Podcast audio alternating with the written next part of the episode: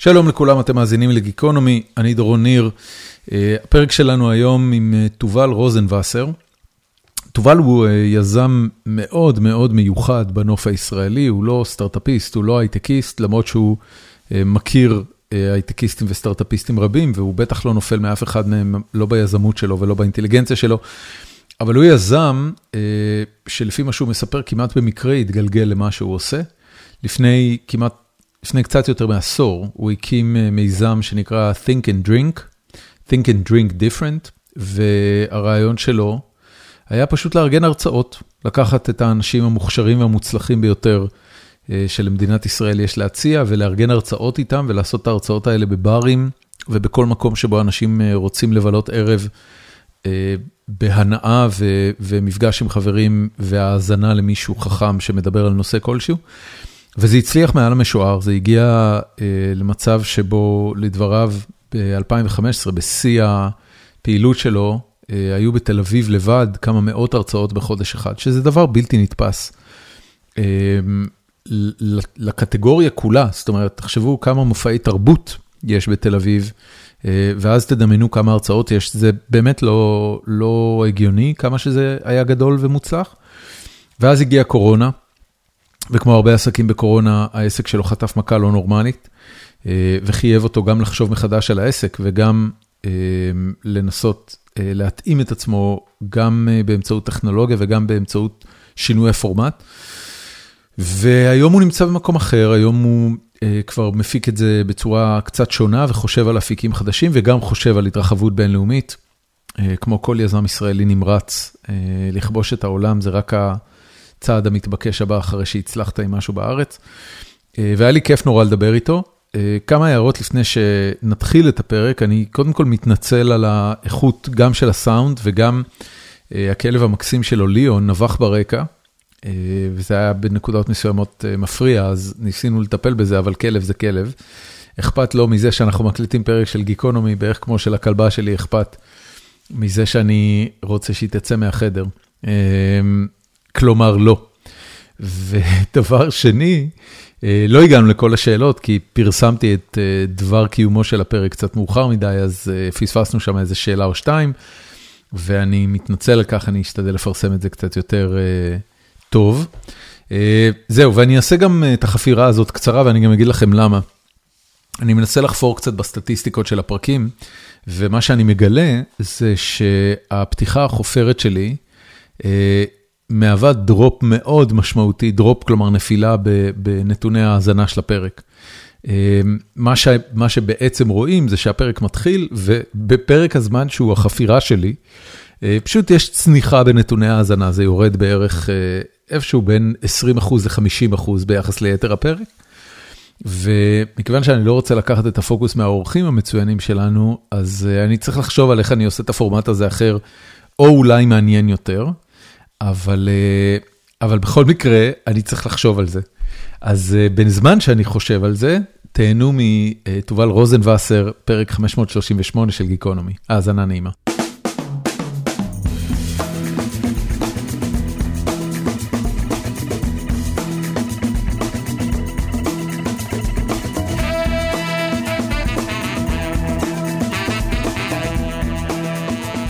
אהלן תובל. אהלן, מה העניינים? ברוכים הבאים לגיקונומי, מה שלומך? שלומי טוב, מה איתך? אני בסדר גמור, האמת שהסוף שבוע, אתה יודע, היה מבאס משהו. כן. תספר לי קצת, רק בגלל שאני לא נמצא בארץ, האווירה היא אווירת פיגועים, לא יוצאים מהבית, כזה? האמת, אני הייתי ממש, אני גר במרכז תל אביב, אז הייתי גם בחוץ, הייתי ממש כמה מאות מטרים שם. איפה היית כשזה קרה? בבר, ממש כמה מאות מטרים מהפיגוע. אוקיי. ליד הבימה, אני גר ליד הבימה. ופשוט הגישו לנו חשבון, אמרו לנו, צאו הביתה, וממש היה ממש עיר במצור. זה היה סוריאליסטי לגמרי, אף אחד ברחובות. זה רק הזכיר אולי טיפת הקורונה, רק בהקשר אחר כמובן.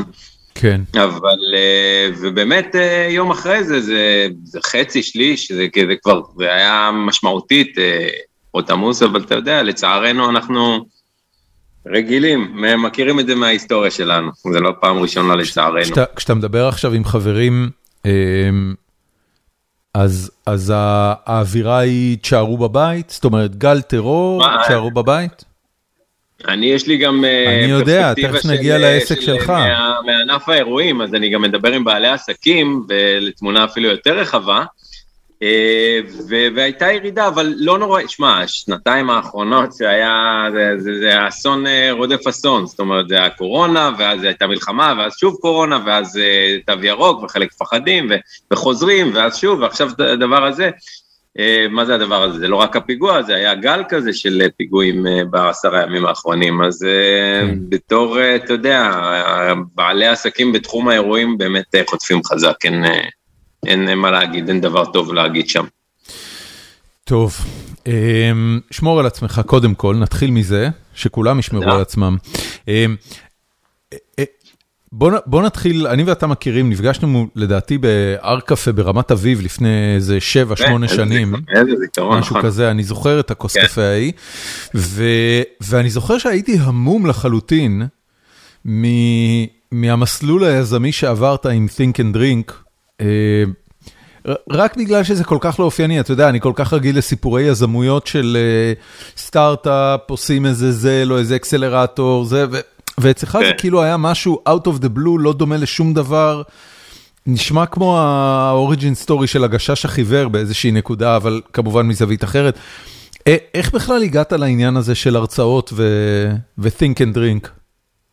אז זהו, שזה באמת מצחיק, כי דווקא הייתה לי רגל בעולם העסקים, אבל על Think and Drink לא חשבתי מעולם כעסק. זאת אומרת, זה לא מה שחשבתי לא חשבתי שזה הדבר העיקרי שאני אעשה בחיים, שאני אעבוד בזה, זאת אומרת, שהתחלתי את זה, לא התחלתי את זה ככה. מתי זה התחיל?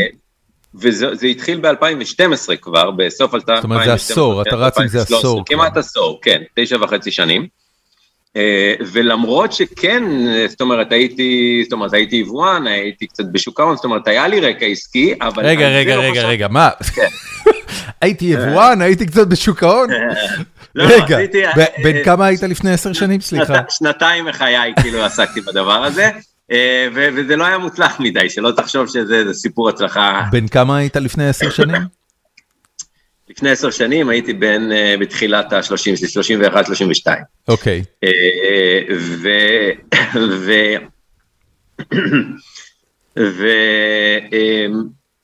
וכן חשב, זאת אומרת, כן היה לי ראש עסקי במידה מסוימת, על הדבר הזה ספציפית לא חשבתי כעסק, בכלל לא. זאת אומרת, חשבתי ראיתי את מדע על הבר, במקביל אליי גם היו וייס, שהם גם לא היו עסק, הם עד עכשיו לא עסק, הם עמותה, ובמדע על הבר הגעתי כקהל, ומדע על הבר זה אירוע של מכון ויצמן, שעד עכשיו קורה פעם ב, הם מביאים את המדענים לברים, וזה אצלם זה שיתוף פעולה שלהם עם טיימאוט, אני הגעתי כקהל, ואני זוכר שאני הייתי עמום, זאת אומרת, מה שראיתי שם זה היה, הייתי בבר אחד מתוך 60, והיה 200 אנשים בפנים, 200 אנשים בחוץ, נדחפים ככה, כאילו לא יודע מה, מי מגיע שם להופעה. תעשה לי טובה, בוא תעצור שנייה, רגע. כן. בחור בן 31, אני לא יודע, האם בדומה לרבים מחבריי, בילית את שנות ה-20 שלך בלחפש מה תעשה בחיים? כן, הייתי מאוד ומה כללו הניסיונות, על מה עברת? קודם כל באותו זמן הייתי מורה בתיכון. אוקיי, מורה למה? ועשיתי מורה האמת להרבה דברים, אבל המרכזי זה היסטוריה ואזרחות, זה היה הכובע העיקרי שלי. אוקיי, וזה אחרי שלמדת היסטוריה ואזרחות? כן, וגם הייתי דוקטורנט באותו זמן, עשיתי תואר, אני לא זוכר בדיוק אם סיימתי את השני או התחלתי את השלישי. זאת אומרת, ילד טוב, אקדמיה, עושה תארים. כן, זה היה המחשבה שלי. ההורים היו מרוצים. מרוצים, כמה אפשר להיות מרוצים מהמדעי הרוח, אתה יודע, ילד זה לא ש זה נכון. אבל כן, עשיתי את המסלול הרגיל. איפה לימדת באותם שנים? לימדתי בתיכון חדש, באותו זמן בתל אביב. אוקיי. ואז אחרי זה לימדתי במקווה ישראל, באותם שנים בתיכון חדש. אני מניח שאתה מבין שגם מהדוקטורט שלך וגם מהקריירה שלך בהוראה, עשיר גדול אתה לא תהיה, אז התעסקת בכל מיני דברים אחרים שאמורים בסוף לעשות כסף. בדיוק. שוק ההון, כן.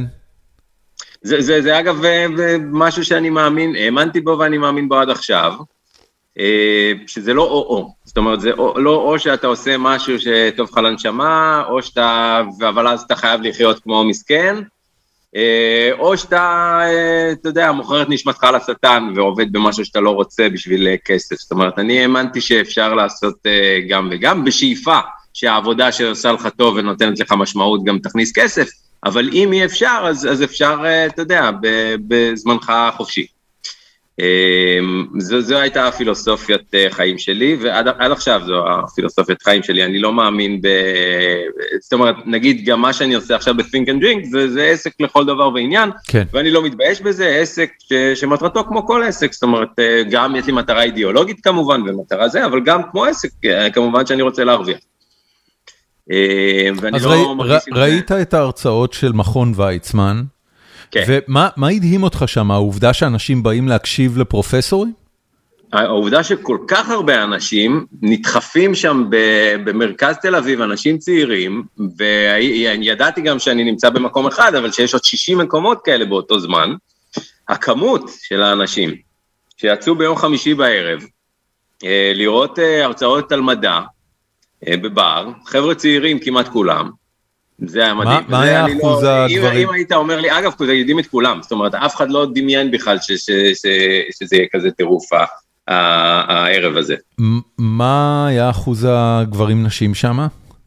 זה בער, אני לא זוכר בדיוק על אותו ערב, אבל אני אולי עושה, אתה יודע, הזיכרון שלנו זה לא מצלמה, אז יכול להיות שאני משליך קצת מכל ההרצאות שראיתי מאז ועד היום, שזה בערך 50-50.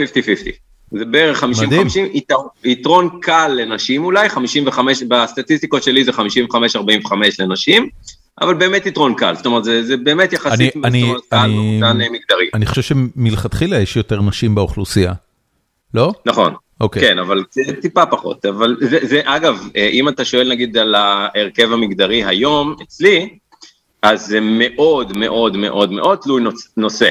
זאת אומרת, יש נושאים שזה 90-10 גברים, יש נושאים, יש לי סדרה על כלכלה ועל כסף. זה 90-95-5 לטובת גברים. זוגיות, משום מה זה לא מעניין גברים בכלל.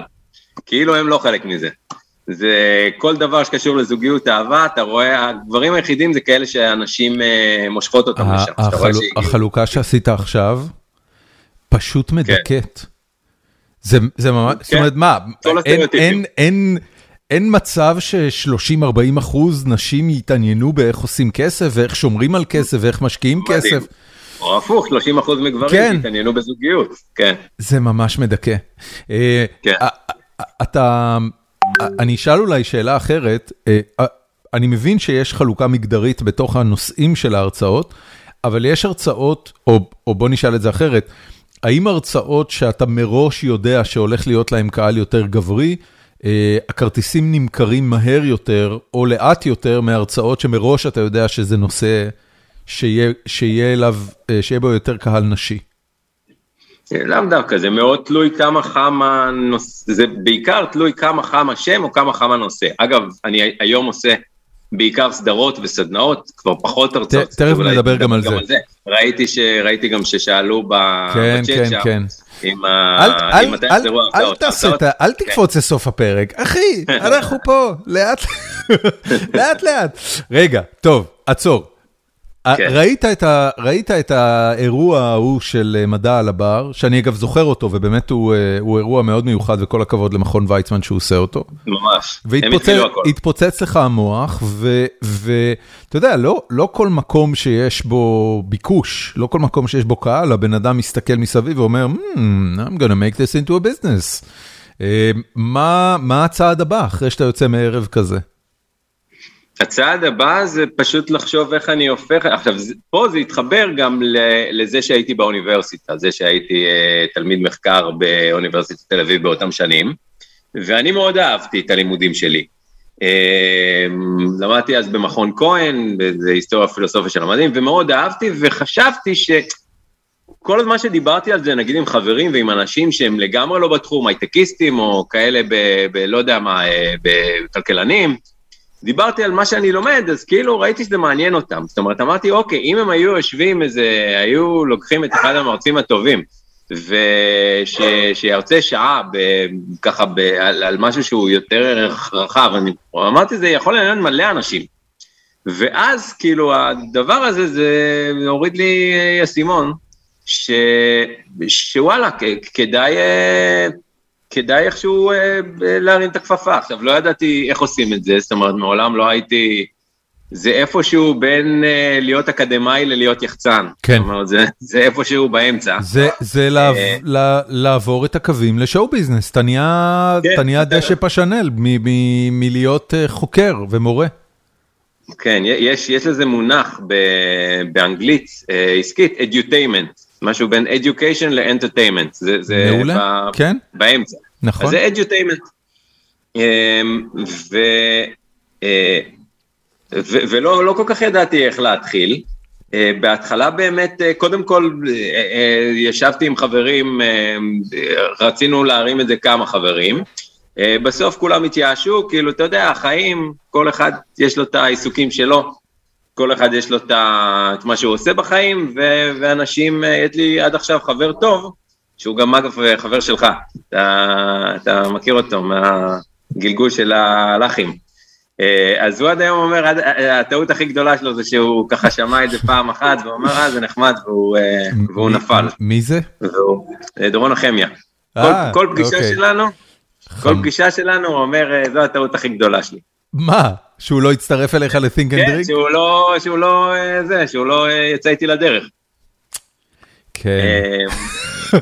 אבל לא הליכודניקים החדשים, זה הטעות הכי גדולה. לא חשבתי. הוא בפוליטיקה אגב? מה שלמה? שלמה טוב, לא יודע עכשיו כמה הוא מעורב בתקופה ש... לא נדבר על הליכודניקים, אולי בסוף, יש לי דווקא משהו לשאול אותך על פוליטיקה, אבל זה תכף. אז איזה הרצאה הייתה ההרצאה הראשונה? של תומר פרסיקו. אז בהתחלה, עכשיו הרעיון היה בגלל שאמרתי לעצמי ככה, קודם כל אמרתי, לי אין קהל משלי, אני מודע למגבלות הכוח שלי, כי אני מודע לזה שאני כרגע אין לי שום כוח. ולכן בהתחלה, עד שאני אצבור את הכוח, אז זה היה יותר פשוט אגב מהיום, כי אז פייסבוק לא שמו מקלות בגלגלים. אז שאני אצבור כוח, אני אשתמש בלברד של אנשים שיש להם קהל בעצמם. וחשבתי על כל מיני אנשים אינטלקטואלים שיש להם קהל ברשת. אז באמת הראשון היה תומר פרסיקו, שעד היום יש לו הרבה מאוד עוקבים, גם אז היו לו הרבה עוקבים יחסית. שידעתי שאם הוא יפרסם אצלו, אז יגיעו אנשים, אז זה לא יהיה מביך, פחות. תובל, הכלב שלך יוצא מדעתו, או כלבה? כן, יש לי פה גינה, ושנייה, אתה רוצה להפסיק? אני לא רוצה להפסיק, אבל רק אם הכל בסדר, כי זה נשמע... כן, כן, לא, יש... זה התחיל כזה נביכה אחת ברקע. זה עלול לברות, או כלב... הייתה לי שכנה פעם שבאה אליי, אמרה, בונה, יש לך כלב עצבני, ככה. כן, ככה זה נשמע. טוב, בסדר. אני שומע את זה ברגע. אם זה יהיה יותר מדי מפריע, אז אני, אתה יודע, לך תן לו איזה טריט או משהו, איזה ביסקוויט. לא, תתרגל, זה הכלב. אבל טוב, הוא גם נרגע אחרי כמה שניות. אוקיי, מעולה. בדרך כלל. בדרך כלל, אנחנו מקווים. אוי, זה מקסים. טוב, אז תומר פרסיקו, איך הוא הגיב לזה? זאת אומרת, זה עדיין לא סדרת הרצאות, זה רק בוא תבוא לבר... לא, כל בר, אז באמת זה היה לגמרי הרצאות על הבר, רק הרצאות על הבר, בבר שכונתי שהיה של חבר מהאוניברסיטה, מהצבא, שאז זה נקרא אליעזר, והוא היה בעלים, הוא אמר בוא תנסה את זה, ממש כאילו היו מגיעים 20-30 אנשים, וככה שבוע אחרי שבוע, פעם אחת מגיעים 20, פעם אחת מגיעים 40, פעם אחת מגיעים 12, כל פעם זה כמו הקיץ של אביה כזה, אתה לא יודע כמה יגיעו, גם לא הייתה הרשמה מראש. תומר פרסיקו היה הרצאה הראשונה, והוא באמת מרצה מעולה, ומנגיש ידע מעולה. מי היו ההרצאות הבאות? זאת אומרת, זה היה תומר פרסיקו כמה פעמים, או שהתחלת ישר לגוון? לא, פעם אחת, היה רן לוי, פעם אחת היה דוד גורביץ', היה יוסי יונה, הגיע בהתחלה, ועם הזמן גם היה זאת אומרת, אם הזמן קצת יותר מאוחר, אז התחילו להגיע שמות קצת יותר מוכרים. אבל רגע, אתה מארגן הרצאה כזאת, סבבה, מגיעים 50 איש, משלמים 30, 40, 50 שקל כרטיס, whatever. 50 איש זה היה, לא היה דבר כזה. היה, לא, זה היה הרבה פחות. אוקיי. הרי בסוף אתה יצאת לדבר הזה עם, סליחה, עם תזה שאומרת, אנשים התעניינו לשמוע אנשים מעניינים ואינטליגנטים מדברים בזמן שהם יושבים ושותים את הבירה שלהם. אתה מתחיל לגלגל הרצאות, אתה מביא מרצים שהם בסך הכל אנשים מאוד אינטליגנטים ומוכשרים ויכול להיות להם פוטנציאל, ואתה אומר זה לא תופס, זה לא מביא, מה גורם לך להמשיך לעשות את זה? אתה יודע, כאילו, מה גורם לך לחשוב שזה יצליח יותר בהמשך?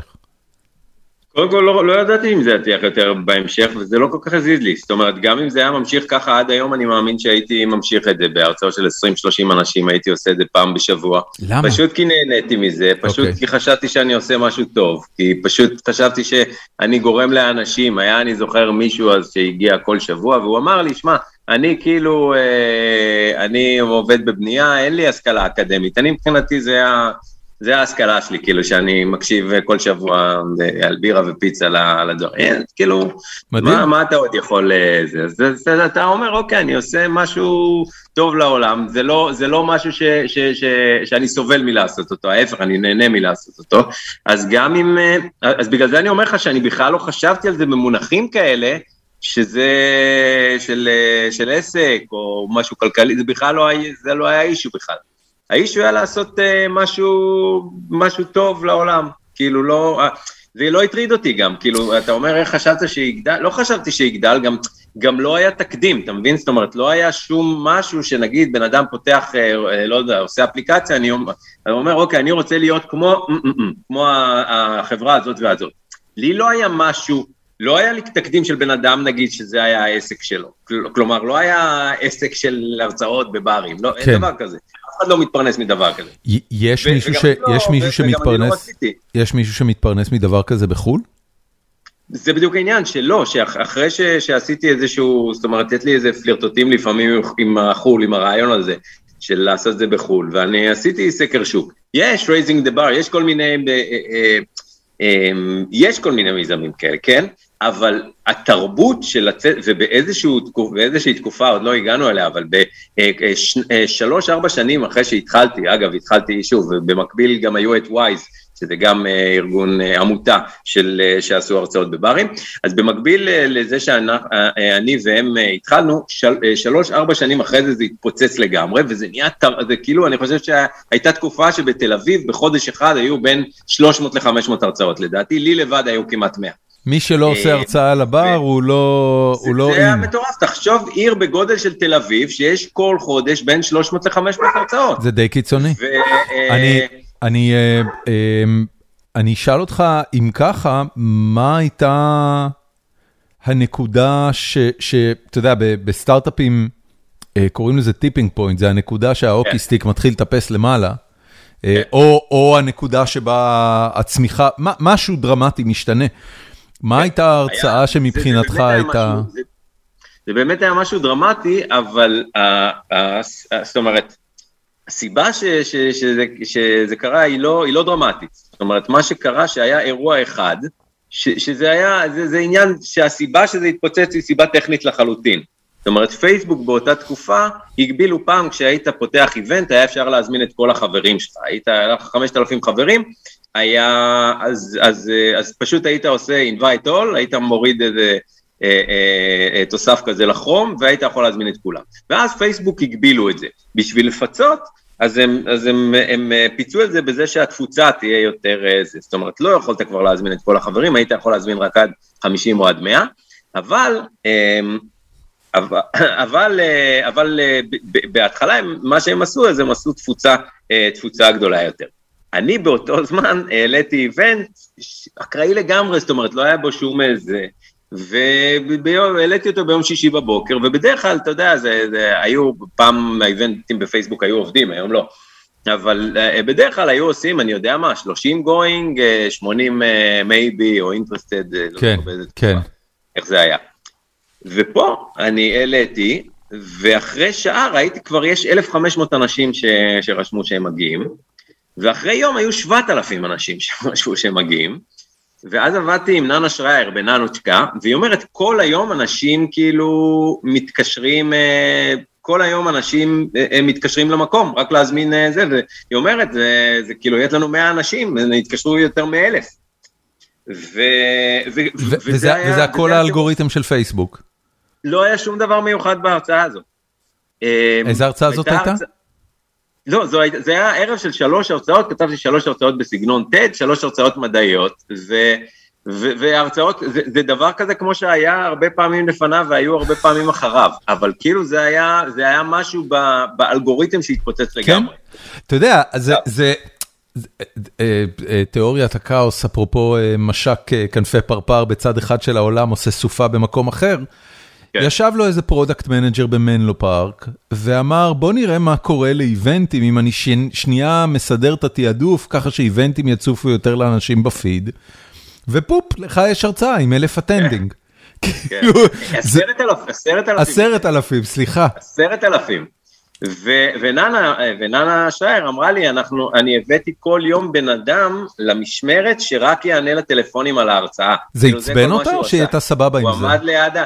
לא, זה היה טוב, כי אז הם, א', הערב הזה טוב, אבל הערב הזה, ידעתי שהערב הזה, זה לא רלוונטי בכלל מה יהיה בערב הזה. מה שרלוונטי זה מה שקורה מפה והלאה. וידעתי שהנקודה, זאת אומרת שכל העבודה הקשה שעשיתי, שישבתי מאות שעות ביוטיוב בשביל לבחור את המרצים, והגיעו אליי טובים, והגיעו אליי פחות טובים, ואת הפחות טובים לא הזמנתי, ואת הלא טובים נשארתי בצורה כזו של ברירה טבעית של 3 שנים, שזה לא עניין יותר מדי אנשים, כמו שאמרת, הגיעו אנשים טובים, אבל היו מגיעים 20-30, אמרתי, אוקיי, עכשיו כל העבודה שעשיתי ב3 שנים, עכשיו it pays off, זאת אומרת, עכשיו יש לי כבר מספיק חשיפה כדי להציג לרעבה את כל מה שעשיתי, וכל הדברים האלה תלכו יותר, וכך היה. כשקרתה אותה הרצאה, אתה זוכר מי היו 3 המרצים באותו ערב? כן, אני זוכר. מי זה? עומר, זה חשוב? כן, זה חשוב, למה לא? עומר צוק, אז זהו, שאם אני אגיד עכשיו את השלישי ששכחתי, וזה יהיה פדיחה שאני דווקא... זה הסיפור. אז זה עומר צוק, ומי עוד? מי השני? אז בוא, אתה יודע, אז השלישי יעלב אם אני אגיד את השני. בסדר.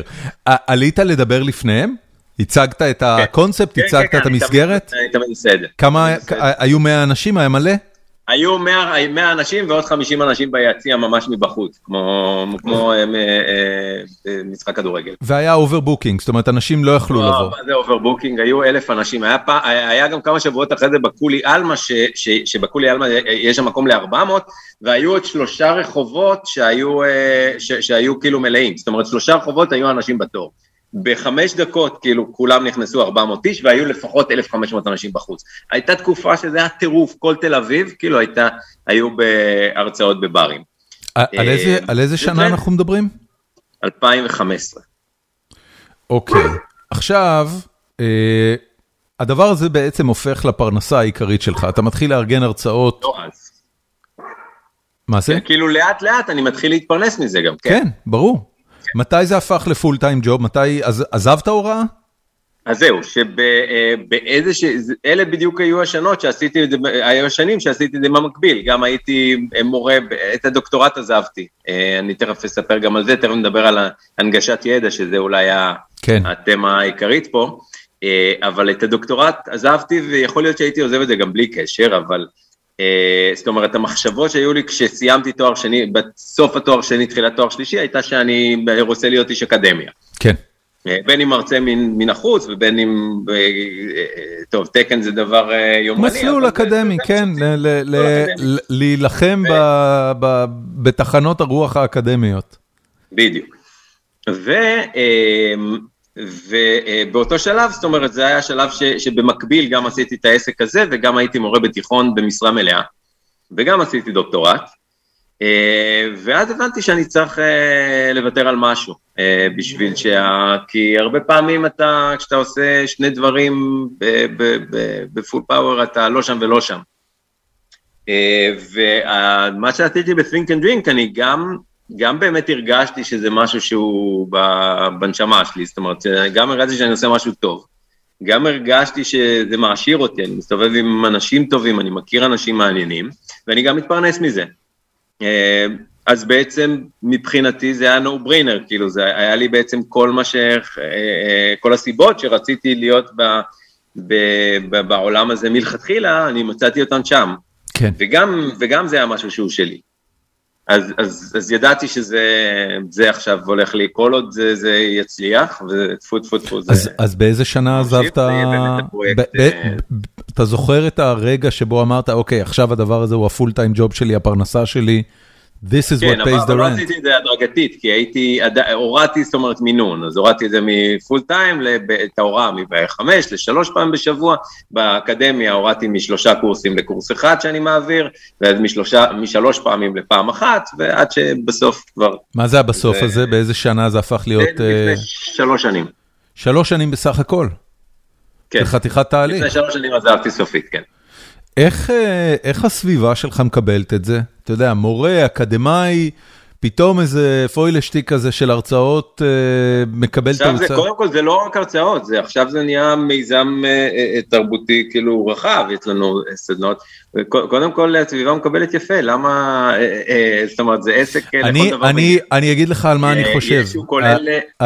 אני חושב על זה שלפני הרבה מאוד שנים, היה משהו שנקרא גראז' גיקס, שזה היה איזה גראז' בחולון, שיוסי ורדי אסף חבורה של יזמים סביבו, והתחיל להביא לשם כל מיני סלבס בינלאומיים, ואני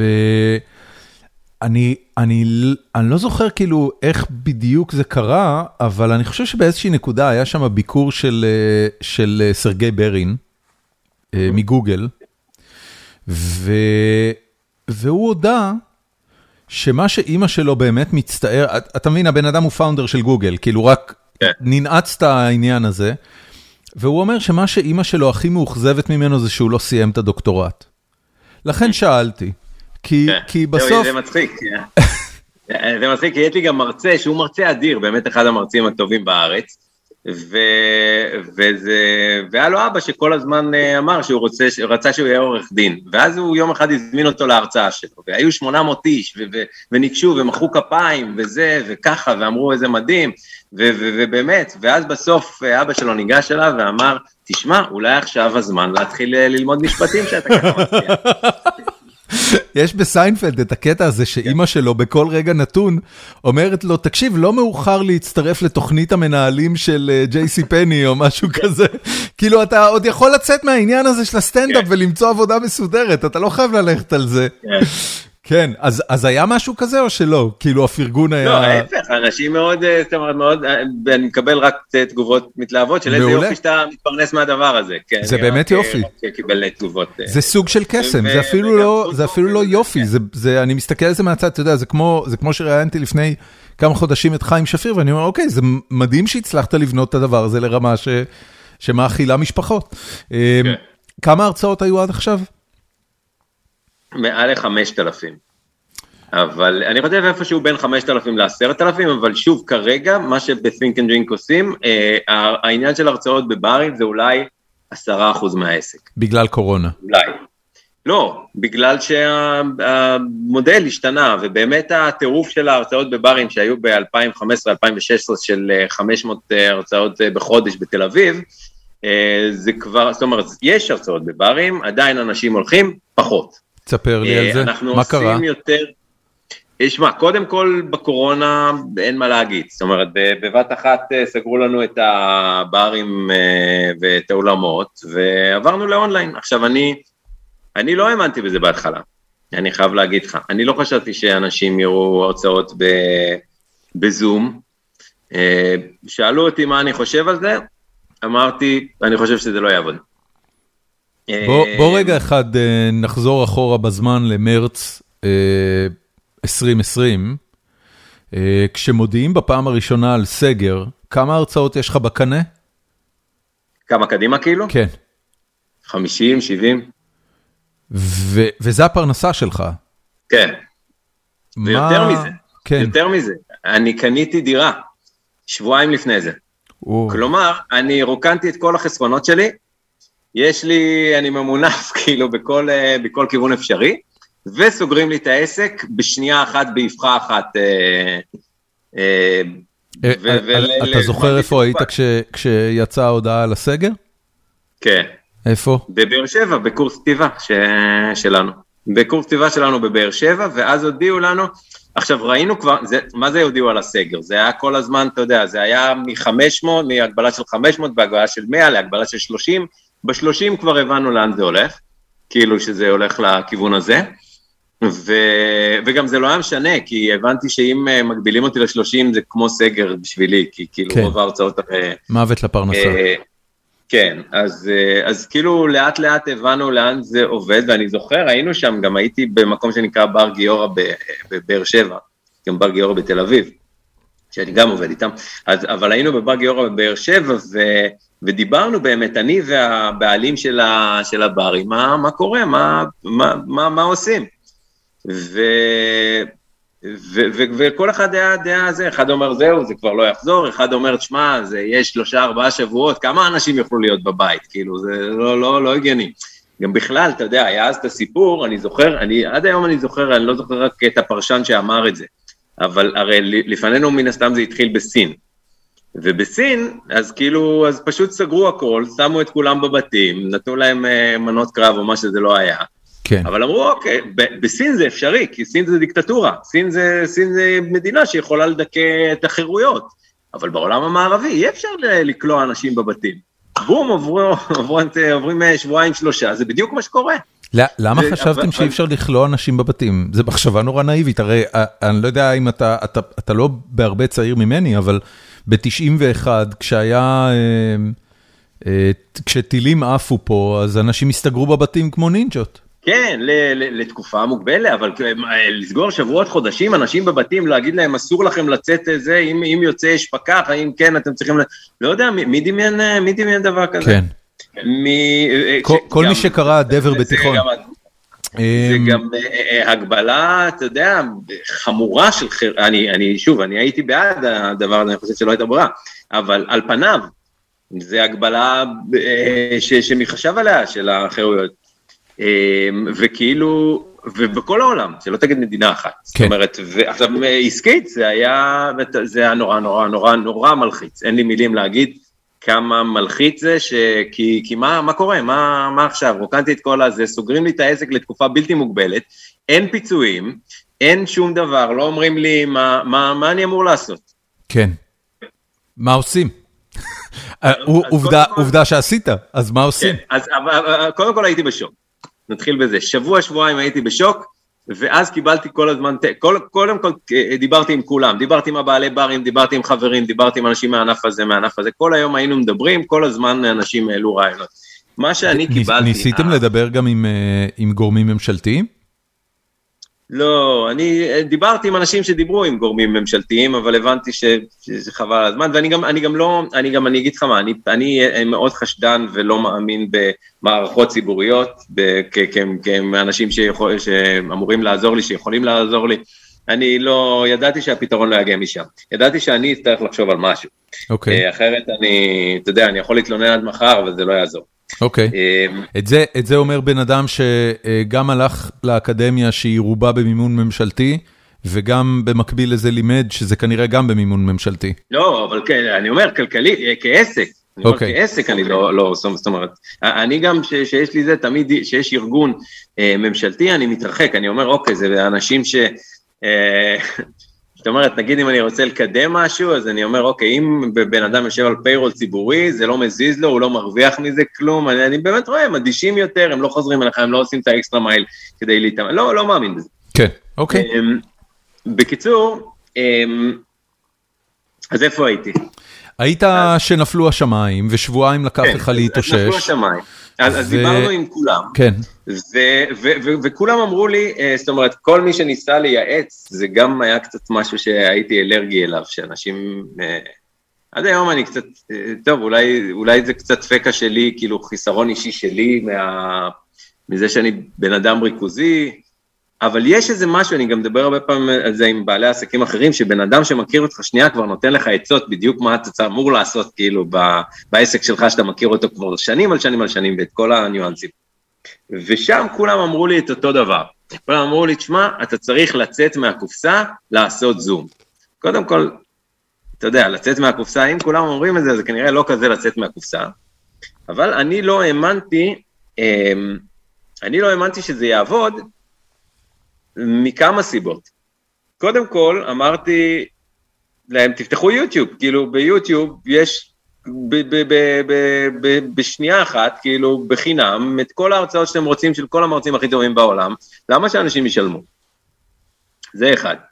שתיים, זאת אומרת, המיזם נקרא Think and Drink, כלומר, יש פה את העניין של ההרצאה, אבל יש גם את העניין שבן אדם יוצא, שותה בירה, יוצא עם חברים, אוכל משהו, מדבר אחרי זה, שואל את המרצה, גם זה שאתה רואה את זה כאילו עם אנשים, ולא בבית, ותוך שנייה, כן, זה חוויה. כן. זאת אומרת, אתה, וגם יותר קל להתרכז אגב, שאתה נמצא באולם או בבר, מי שאתה נמצא בבית, וכל שנייה הסמארטפון זה, והוא צועק, ופה אתה מקבל טלפון. ואמרתי, אוקיי, אני לא מאמין בדבר הזה, ואני לא מאמין שזה יצליח. רגע, עצור. כן. סבבה שאתה לא מאמין. זאת הפרנסה שלך. אז מה האופציה? כאילו, אם לא לנסות להצליח עם זה, אז מה נשאר? לא, אז קודם כל היו לי כמה דברים בראש, וגם לא ידענו ששנה, שנתיים נהיה בבית, זאת אומרת, היה את האופציה שאנחנו 3-4 שבועות, כאילו הדבר, הרבה דיברו ככה, שעד פסח, את זוכרת את זה שאמרו, אחרי פסח אנחנו חוזרים לשגרה, זאת אומרת, היו גם מחשבות כאלה. בארצות הברית אף אחד לא אמר עד פסח, לא בגלל שאין פה פסח, אלא בגלל ש... לכל מי שמבין אפילו טיפה באפידמיולוגיה, ומכיר את ההיסטוריה, היה ברור שהדבר הזה הולך להיות סיבוב של בין 2-5 שנים. 2, אגב, יצאנו מזה טוב, בגלל החיסונים. אם לא היה את החיסונים, אם החיסונים לא היו מגיעים כל כך מהר, היינו מבלים 5 שנים בסיפור הזה. אבל לא משנה, בוא, אני רוצה להמשיך. אוקיי, אז לא האמינו. בקיצור, אני הייתה לי גם, לא משנה, היו לי כל מיני דברים בראש, אבל אחרי שבועיים, של הזה, עמית סגל להרצאה, אונליין, וישר שלחתי לו וואטסאפ, כתבתי לו, שלח לי כאילו עוד שעה עדכון, כמה, איך עובד. עמית סגל להרצאה במסגרת שלך, או במסגרת פרטית שלו? לא, לא במסגרת שלי, אני אז לא עשיתי. אוקיי. עמית סגל להרצאה עצמאית, לא במסגרת שלי, וישר סימסתי לו, ואמרתי לו כאילו, מה, איך, תסמס לי עוד שעה, תגיד לי כמה, עכשיו אני לא אחשוף מספרים, זה הפרטיות של עמית וזה, אבל בוא נגיד שהגעתי לתובנה שהדבר הזה, אמרתי, אוקיי, אם אלה המספרים, אז כאילו יכול להיות, יש ביזנס קייס, אבל אמרתי, אני לא רוצה לעשות את זה בזום, זאת אומרת, אני כן רוצה לשמור משהו מהאיכות, מהחוויה, זאת אומרת שמשהו יעבור, ואז באמת התחלתי לעבוד, קודם כל עם חברה, כאילו עם חברה דיגיטל, שנקראת כן כן לא לא, ואחרי זה, אז התחלתי לעבוד עם סקרינס, שזו החברה שעד היום אנחנו עכשיו, אני חברתי אליה, שהיא חברה טכנולוגית, היא באמת חברה סטארט-אפ, זאת אומרת, היא בנויה כמו חברה מהעולמות שלך. אתה אומר מהעולמות שלי, אתה מתכוון לסטרים אלמנטס. של? סטרים אלמנטס, כן. כן, כן, כן. אוקיי. זאת אומרת, יש להם משקיעים, יש להם, זה חברה בסקייל גדול, זה חברה טכנולוגית, ובאמת ראיתי שלדבר הזה יש המשכיות, זאת אומרת, יש המשכיות, ואז גם התחלתי לעשות דברים שלא עשיתי. לפני כן התחלתי לעשות סדרות על המוח, סדרות של פילוסופיה, את הסדנת כתיבה העברתי ל... מה היה התגובה של מרצים לרעיון של לעבור לעשות את זה בזום? קודם כל, המרצים בדיוק כמוני, הבינו שכמו ששאלת אותי, אוקיי, אם לא זה, אז מה? זאת אומרת, אנשים צריכים להתפרנס. וידעו שאם עכשיו אי אפשר לעשות פיזי, אז מה האופציה? זאת אומרת שהם ישבו בבית ולא יעשו כלום, ושמע, יש כאלה, נגיד אנשים מתחום התקשורת, אז זה היה נורא טבעי בשבילם לדבר למצלמה. מהבית. אבל אנשים, נגיד, מרצים באוניברסיטה, לפעמים פחות, לפעמים זה, אני יודע שאני כאילו דיברתי למצלמה, אז כאילו, לא בא לי טבעי. אין לך בן אדם שמענן, אין לך פידבק, ליל זה לא בטבעי נגיד, אבל יש אנשים ויש אנשים כמוני, לעומת זאת, אנשים שהם בדרך כלל... היה מישהו שלא הסכים? תקשיב, לא בא לי טוב הזום הזה, אני לא לחוץ על הפרנסה, אני אוותר על ההרצאות, נחכה שהעולם ייפתח. לא זכור לי. זאת אומרת, כולם הבינו שהעולם השתנה. כן. תספר לי קצת איך פורמט כזה, שאתה יודע, שכללת אותו לאורך כנראה שנים וכמה אלפי הרצאות, ואני מניח שהתפתחו לך כבר best practices לאיך לעשות את זה בבר. מתי מתחילים, נותנים לאנשים להתחמם קודם, באיזה שעה, לא יודע איזה ניואנסים יש לכזה דבר. כשאתה צריך להעביר את זה לזום, מה קורה? זאת אומרת, מה צריך להשתנות בהרצאה? מה צריך להשתנות בדינמיקה עם הקהל? איך בכלל מעבירים אווירה כזאת של בר ודרינקים לזום? כן. קודם כל, אתה אומר זום, אני משתדל כל הזמן לתקן. כן. זה לא זום. כן. זה היה עם סקרינס. אוקיי. ואגב, הם נתנו חלק, זאת אומרת, מבחינה טכנית היה שם, הם עשו חלק גדול מהעבודה, זאת אומרת, גם העבודה של איך הם מציגים שאלות, איך יוצרים אינטראקציה עם הקהל, מתי עושים קלוז-אפ, מתי עושים קלוז-אין, זה בגלל באמת שהתמזל מזלי לעבוד עם חברה שהיא מאוד מקצועית, אז חלק גדול ממה ששאלת זה כבר, זה משהו שהם עצמם ענו. אבל בגדול, תשמע, בגדול, ההרצאה נשארה אותה הרצאה. הדבר שהיה קצת יותר מאתגר זה דווקא הסדנאות, שכל הזמן עדיין, בגלל שבאמת Think and Drink Different התחיל כמיזם של הרצאות בברים, עד היום כולם אומרים לי, זה הרצאות בברים. אבל זה כבר, זה באמת הרבה דברים אחרים כבר, יש לנו גם פודקאסט ויש לנו סדנאות כתיבה וסדנאות סטורי טיילינג וסדרות, ועכשיו גם יהיו, זאת אומרת עכשיו אנחנו עוברים יותר לכיוון של תיירות חוויה, של ריטריטים, של דברים של סופי שבוע, זאת אומרת אז זה כבר, אז דווקא הרצאות ספציפית, מה ששאלת שהוא בהתחלה היה כל העסק, עכשיו הוא חלק קטן מאוד של העסק, אז זה לא מאוד השתנה. ההרצאה בבר נראית פחות או יותר כמו הרצאה אונליין. מה שקצת כן צריך לעשות אדפטציות זה סדנאות. לא הכל אגב מתאים לאונליין. יש לזה יתרונות וחסרונות לעולם הזה. בכלל לעולם של אונליין אני ככה, זה מאוד תלוי. יש דברים שזה מתאים, יש דברים שזה מתאים חלקית, יש דברים שזה לגמרי לא מתאים. מה לא מתאים? טוב, שוב, הכל צריך להוסיף לדעתי, אוקיי? אני חושב שכל מי שמאזין לנו ממילא יודע שזו דעתך. כן, נכון, ועדיין אתה יודע, ועדיין אנשים נופלים בזה על ימין ועל שמאל, אומרים כן, אבל ככה בסדר, כי זו דעתך, זו דעתי. לדעתי נגיד כל מה שיש, כל מה שקשור, שוב, אני לא בעולמות האלה, אבל לדעתי כל מה שקשור באמת למשהו שהוא חווייתי מאוד, כמו מוזיקה, כמו הופעה של מוזיקה, כמו סטנדאפ, שזה פה גם אגב סטנדאפ, זה לא רק העניין של להיות שם, אלא זה גם העניין של האנשים שלידך, נגיד שכולם צוחקים בחדר. כן. לדעתי זה לא עובר טוב באונליין. אוקיי. זה שוב, בדעה שלי. או לא מספיק טוב, או טוב, אבל לא אותו דבר. דברים שהם אינפורמטיביים, זה נהדר. אגב, ישיבות זום, אז אומרים... זה גם נכון, אתה יודע, זה גם שיח שעושים על עולם העבודה. האם באמת, זאת אומרת, על המעבר לעבודה מהבית, האם זה מפספס משהו? מה שבטוח שהממד הבין אישי הולך לאיבוד, זה בטוח, זה אין שאלה בכלל.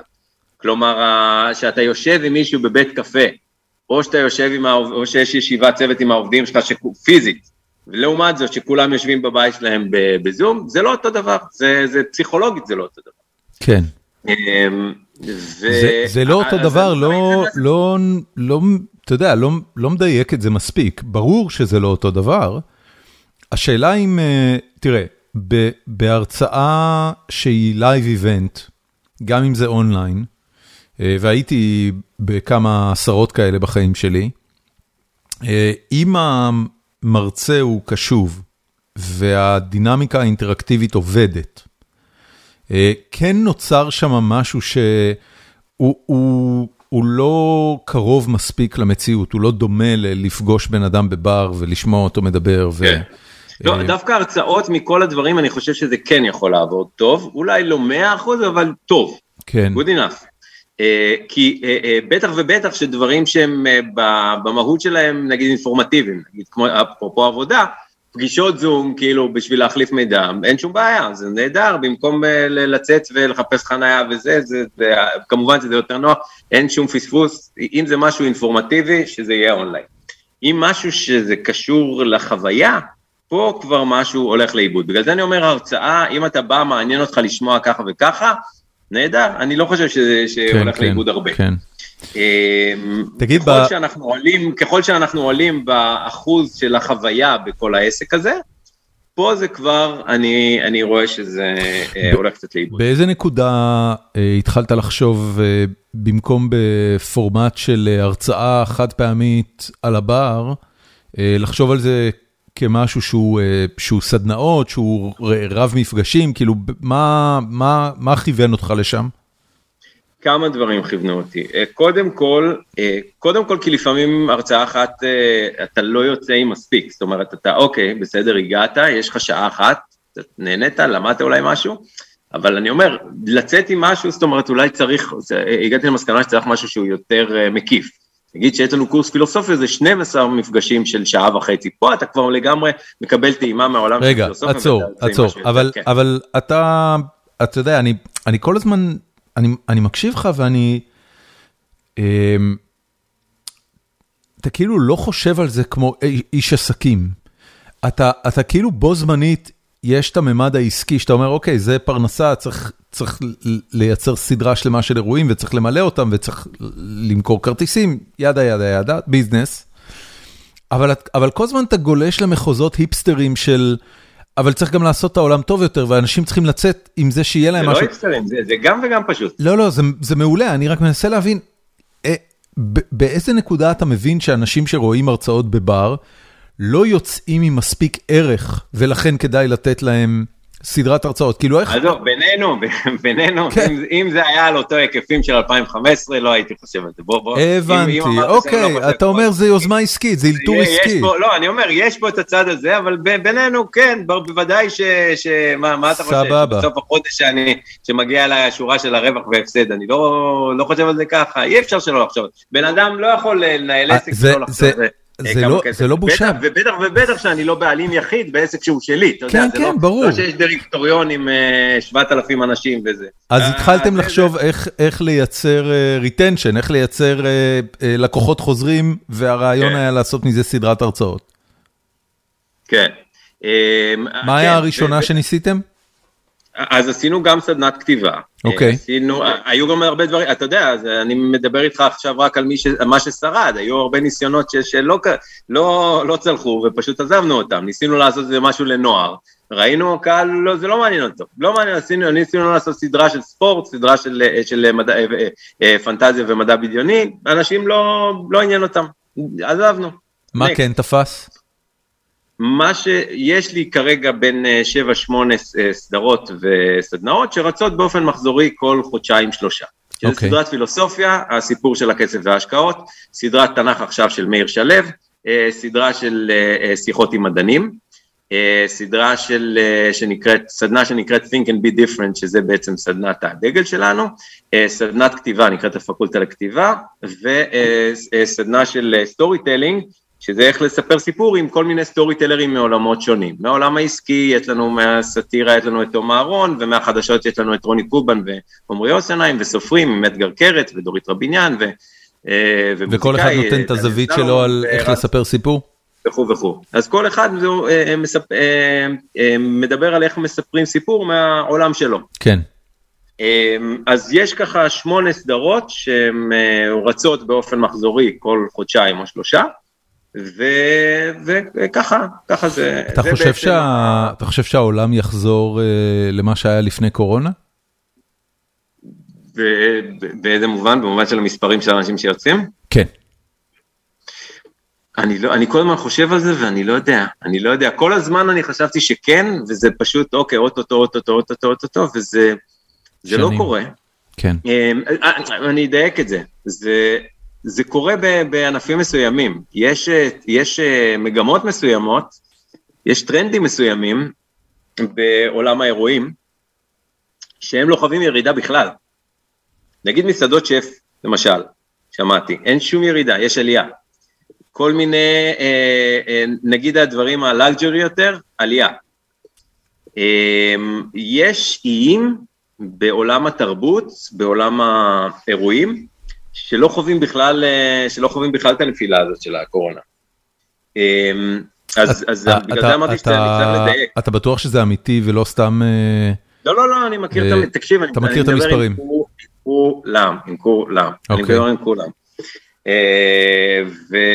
מה הפרשנות של האנשים שמארגנים את האירועים האלה ללמה זה קורה?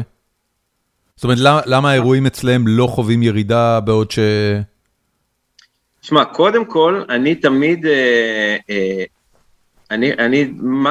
הרבה פעמים אנשים היו שואלים אותי, כאילו, להסביר דברים. זאת אומרת, איך אתה מסביר את זה שפה הגיעו 150 ופה הגיעו 30? איך אתה מסביר את זה שזה מצליח וזה לא? ואיך אתה מסביר שפעם שעברה היה ככה והיום ככה? ואני תמיד מאוד נזהר. אני עובד, יש לי סוכנות דיגיטל, סוכנות שיווק, שהם כאילו עושים לי את השיווק. ואני חייב להגיד והם כל הזמן נותנים לי נתונים, ואני חייב להגיד שאני לא תמיד מבין, והם גם לא תמיד מבינים, ואני הגעתי למסקנה שזה לא כזה חשוב, שקודם כל, הרבה מההסברים שאני שומע מהאנשים, זה הסברים בדיעבד, אחרי שיש את התוצאה, אז הם אומרים, זה הצליח בגלל שככה וככה, זה לא הצליח בגלל שככה וככה, אבל לפני זה הם לא ידעו, ואם הם חשבו שהם יודעים והם טועים, אז פתאום השתנה ההסבר. אז אני אומר, אוקיי, אני מתאר, אני לא מסביר. כן. כי הנה מה היה. זה כאוס. באמת יש כל כך הרבה גורמים, גם הרבה פעמים מרצים לפני זה אומרים, לא, ביום הזה יש את הרבע גמר של גביע המדינה, וביום הזה זה 3 ימים אחרי יום העצמאות, אז אולי לא יצאו בגלל שזה, וראשון הם לא רוצים, ושלישי הם כן רוצים, אני לא יודע, זה פשוט... יש בכל זאת, אתה יודע, אנשים שנמצאים הרבה שנים בתעשיית האירועים ובתעשיות הבידור והפנאי, כן בכל זאת מפתחים איזה סט מסוים של הבנות לגבי מה עובד ומה לא עובד. אני זוכר שבתור חנון מדע בדיוני, זה תמיד נורא הפתיע אותי, שלסרטים מז'אנר הפנטזיה, יש הרבה יותר ביקוש בארץ ובעולם, מאשר לסרטים במדע בדיוני. זה תמיד פוצץ לי, אמר כאילו, אבל מדע בדיוני זה הכי טוב שיש. לא. המומיה ושר הטבעות וכל הז'אנר של הפנטזיה, זה 5x על כל סרט מדע בדיוני שאתה יכול לקחת. זה תמיד נורא הפתיע אותי, אבל זאת המציאות, זאת העובדה. זה גם הרגע שבו אתה מבין שאתה לא העולם. אתה חלק נורא קטן מהעולם ולא מייצג, ואתה צריך לדעת מה העולם הוא כן. אבל מה זה... אני כן יודע, נגיד, להגיד לך שמרצה אחד יביא כפול 4 ממרצה X, יביא כפול 4 אנשים ממרצה Y. זה אני יודע להגיד. חוץ מסלבריטי פקטור... ביום שישי ה-26 לרביעי, או ביום שישי הזה, אין לי מושג. האם אני יודע, זאת אומרת, כל מיני דברים כאלה שתמיד אומרים, ובאמת אני מסתכל על הנתונים, ואתה רואה כאוס, זאת אומרת, זה דברים... בגלל זה אני אומר, לדברים האלה אני לא נכנס, אני יודע איזה נושאים הולכים טוב, נגיד פילוסופיה, זה אנשים אומרים, אוקיי, מי מתעניין בכלל בפילוסופיה? אם תעשה על סקס ומיניות וזוגיות, זה יותר יעניין אנשים מפילוסופיה, לא נכון, הפוך, פילוסופיה מעניין אנשים יותר, לפחות את הקהל שלי, אבל שזה כאילו, זאת אומרת, לתת לי בפול כאילו כמה מאות אלפים, אז זה לא איזה משהו נשתי לגמרי. אז אני אומר, דווקא פוליטיקה נגיד, זאת אומרת, האם אומרים, תמיד שהיה הקורונה, אמרו תעשו משהו על הקורונה, לא, תעשה משהו על הקורונה, אז אנשים ישמעו את אותו דבר שהם שומעים בטלוויזיה 20 שעות, הם לא יצאו בשביל, וישלמו לך כסף לשמוע על זה עוד, אוקיי? זה, אם תעשה על תורת הקוונטים, יכולים לבוא הרבה יותר, כי על זה הם בחיים לא שמעו, וזה תמיד היה נראה להם משהו, עולמות מרובים, משהו שמעניין אותם לדעת, לזה הם יצאו. זה מאוד מעניין. יש משהו בקטגוריות האלה ובתגובה של הקהל, תן לי את הדברים שהכי הפתיעו אותך. הכי הפתיעו אותי כמה דברים. אחד, אני יכול לתת לך כמה נקודות שכבר הייתי כזה, וואו, מה קורה פה? אחד שעשינו יום אחרי יום, זה גם היה ב-2014-15, עשינו יום אחרי יום הרצאה אחת על האורגזמה הנשית, וההרצאה שנייה על הפילוסופיה של ויטקנשטיין. ועל הפילוסופיה של ויטקנשטיין הגיעו כפול אנשים על האורגזמה הנשית, כפול. זה אחד. זה נורא בעיניי. זה כל כך... רגע, עכשיו בוא רק שנייה אחת נדבר על ג'נדר. גברים נשים בכל אחת מההרצאות האלה? בפילוסופיה זה 50-50, באורגזמה הנשית 95% נשים, כמו שכמעט תמיד, כמו שאמרתי לך, הרצאות על מיניות ועל זוגיות, זה לא משנה, אפילו פוליאמוריה, אומרים רק פוליאמוריה, בטח הכל גברים, לא, הכל נשים. כמעט בכל ההרצאות שקשורות למיניות, זוגיות, כל מה שבעולמות האלה, לא משנה בכלל על מה. עכשיו הנה השאלה, אתה נותן פה משהו בסופו של דבר ממצא סטטיסטי, ונורא מעניין מבחינתי, ועכשיו השאלה הבאה אחרי זה, האם הצלחת לברר למה?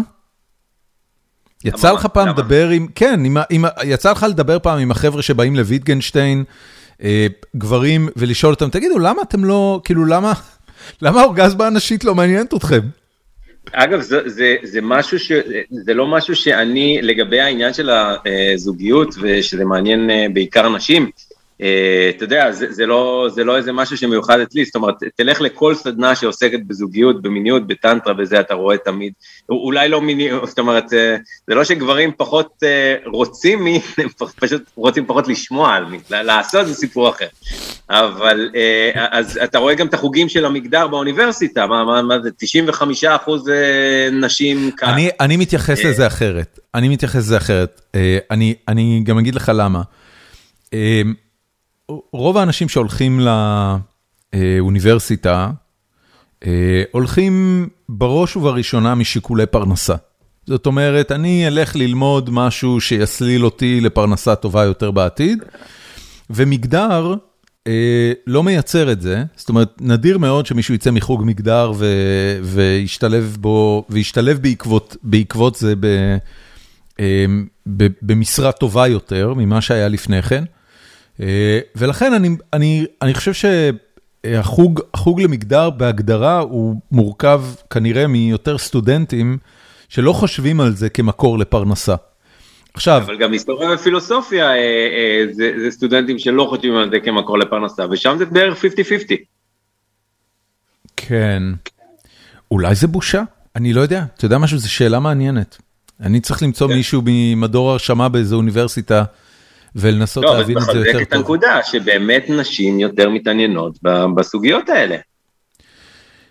כן, אבל אתה יודע, זה...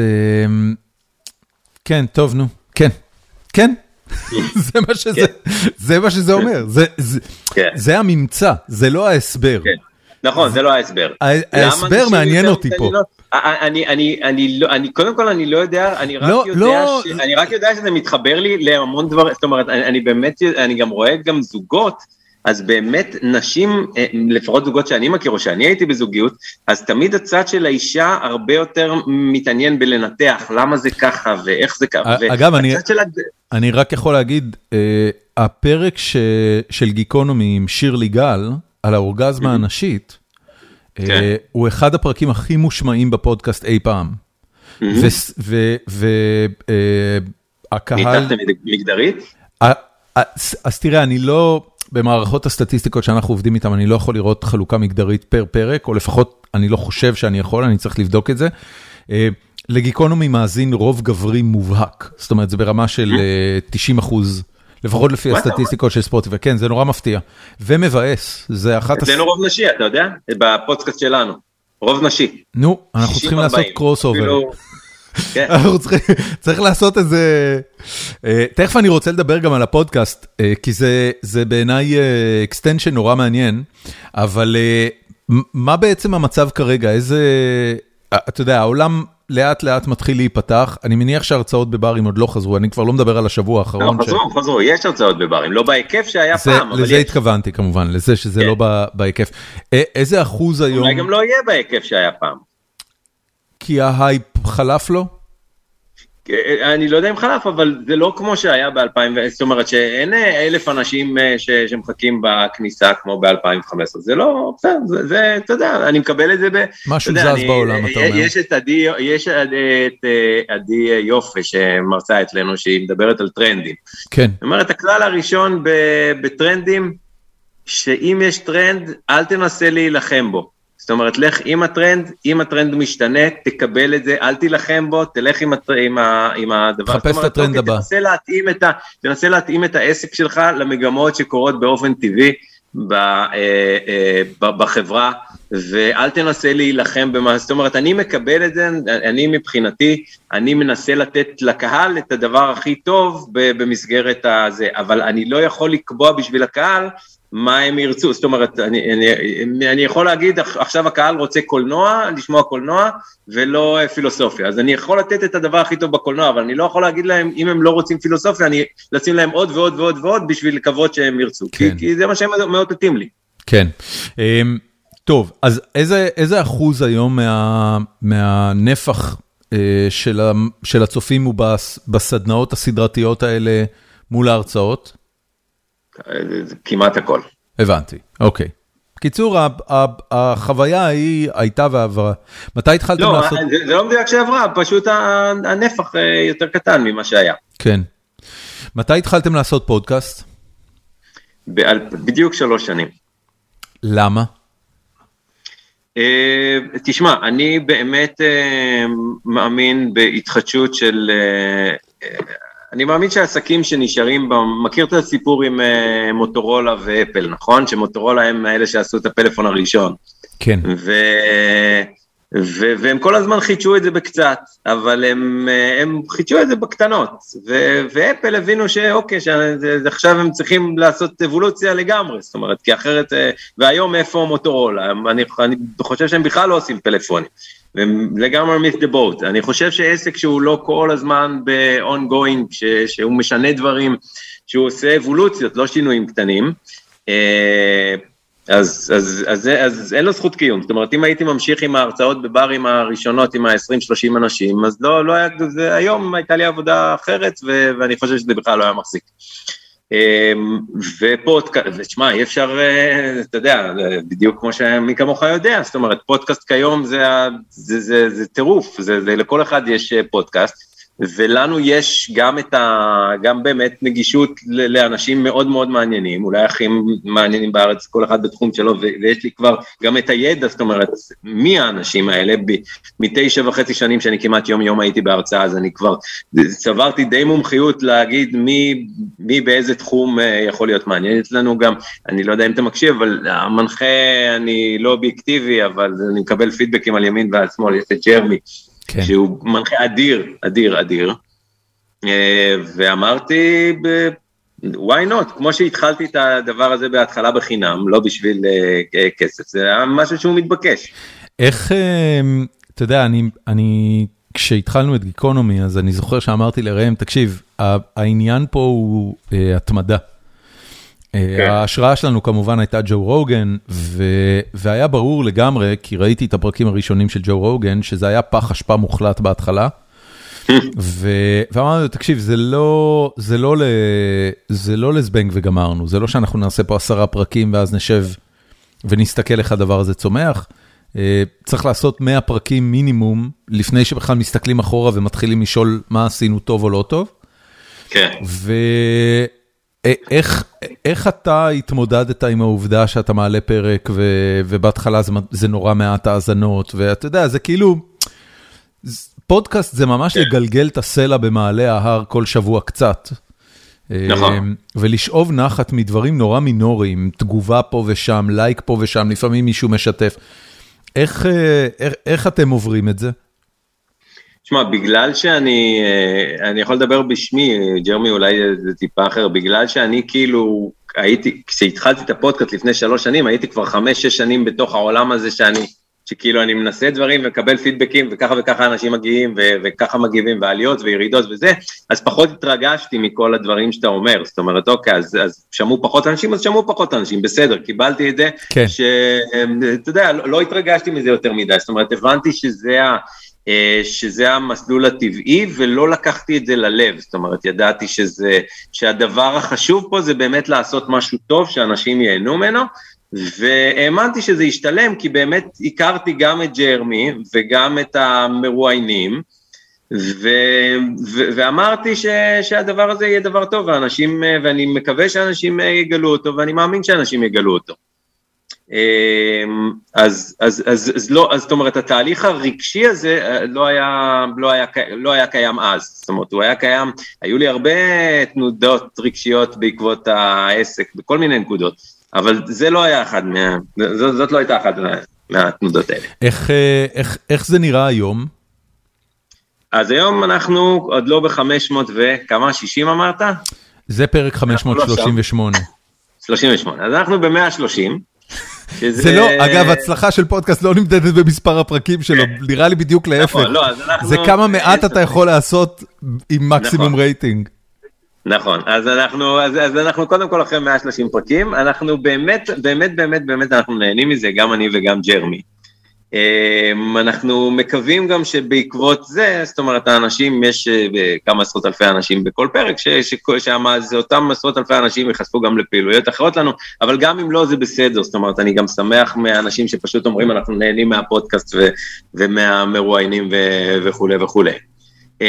ובאמת בעיקר, זה באמת, שוב, יש את הכפילות הזאת שאתה קצת הסתלבט עליי בנוגע אליה, שמצד אחד באמת אני רוצה לעשות משהו שיעניין אנשים ואידיאולוגיה בבבה, ומצד שני זה עסק. אני ממש לא הסתלבטתי, לא, בצחוק, זה רוח טובה, קיבלתי את זה. לא, זה לא היה ברוח טובה או ברוח, אז זה לא הסתלבטות, אני אגיד לך מה זה, זה בעיקר פליאה, כי, אתה יודע,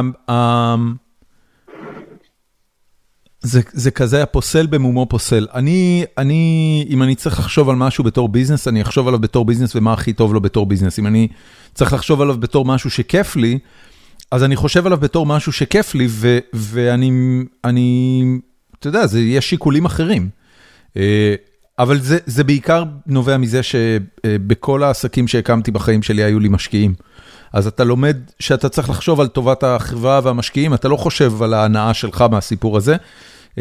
גם להקים משהו שהוא עסק, וגם לתת בו שיקולים וביטוי למה שטוב לך, זה לא משהו שאני רגיל לעשות. לכן שאלתי, וזה ממש לא על חשבונך. לא, אבל בוא נדבר על זה שנייה, כי זו נקודה מעניינת. אני חושב, ולא מטעמים היפים, אלא אני באמת חושב שאם אתה תעשה משהו בהתחלה, שאתה חושב, זאת אומרת, אתה רק חושב איך אנשים ייהנו מזה, ואנשים באמת נהנים מזה, בסופו של דבר, הדבר הזה גם משתלם כלכלית. זאת אומרת, אם אנשים, נגיד, נהנים מתוכן חינם שאתה נותן, או מפודקאסט, או מדברים שאתה עושה, אז אחרי זה שאתה גם בא לעשות מוצרים, שאתה בא גם למכור מוצרים, אז אותם אנשים שנהנו מהתוכן הזה, אז זה בסופו של דבר גם משתלם לך. אני לגמרי מאמין ורואה שהדברים האלה, לא רק שהם לא מתנגשים, הם כמעט בהכרח חייבים לעבוד. כן, אתה צודק. בוא נדבר רגע על העניין של הנגשת ידע. הסיבה שבכלל פניתי אליך בשביל הפרק הזה, נבעה מזה שכתבת פוסט בפייסבוק, ארוך,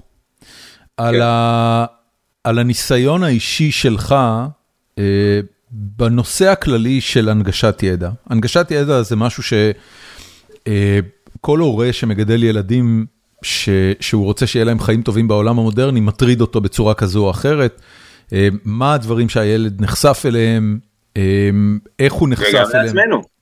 כן, לעצמנו אני פחות דואג, אני אומר כאילו אצלי, זה תמיד נוגע בעניין של הילדים, אבל זה לא משנה, המטרה היא אותה מטרה, וכתבת שם... תקשיב, איך קוראים לו? קוראים לו ליאו? ליאו.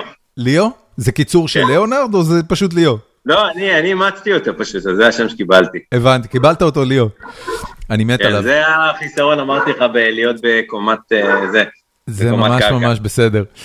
בקיצור, אז אתה התחלת ממסלול שהוא כאילו הצורה הקונבנציונלית והממוסדת והוותיקה של הנגשת ידע, שזה בית ספר ואקדמיה, ואז פתאום צץ לו המיזם הזה שלך, שהוא לגמרי רוג, הוא לגמרי פרוע וחופשי, וכמו שתיארת קודם, בן אדם בא ושומע את ההרצאה, כי הוא לא הלך לאוניברסיטה אף פעם, אז לשבת ולשמוע משהו מעניין על בירה, כן מנגיש לו מידע וכן גורם לו להרגיש חכם, והתשוקה לידע קיימת, והאנשים צמאים לידע,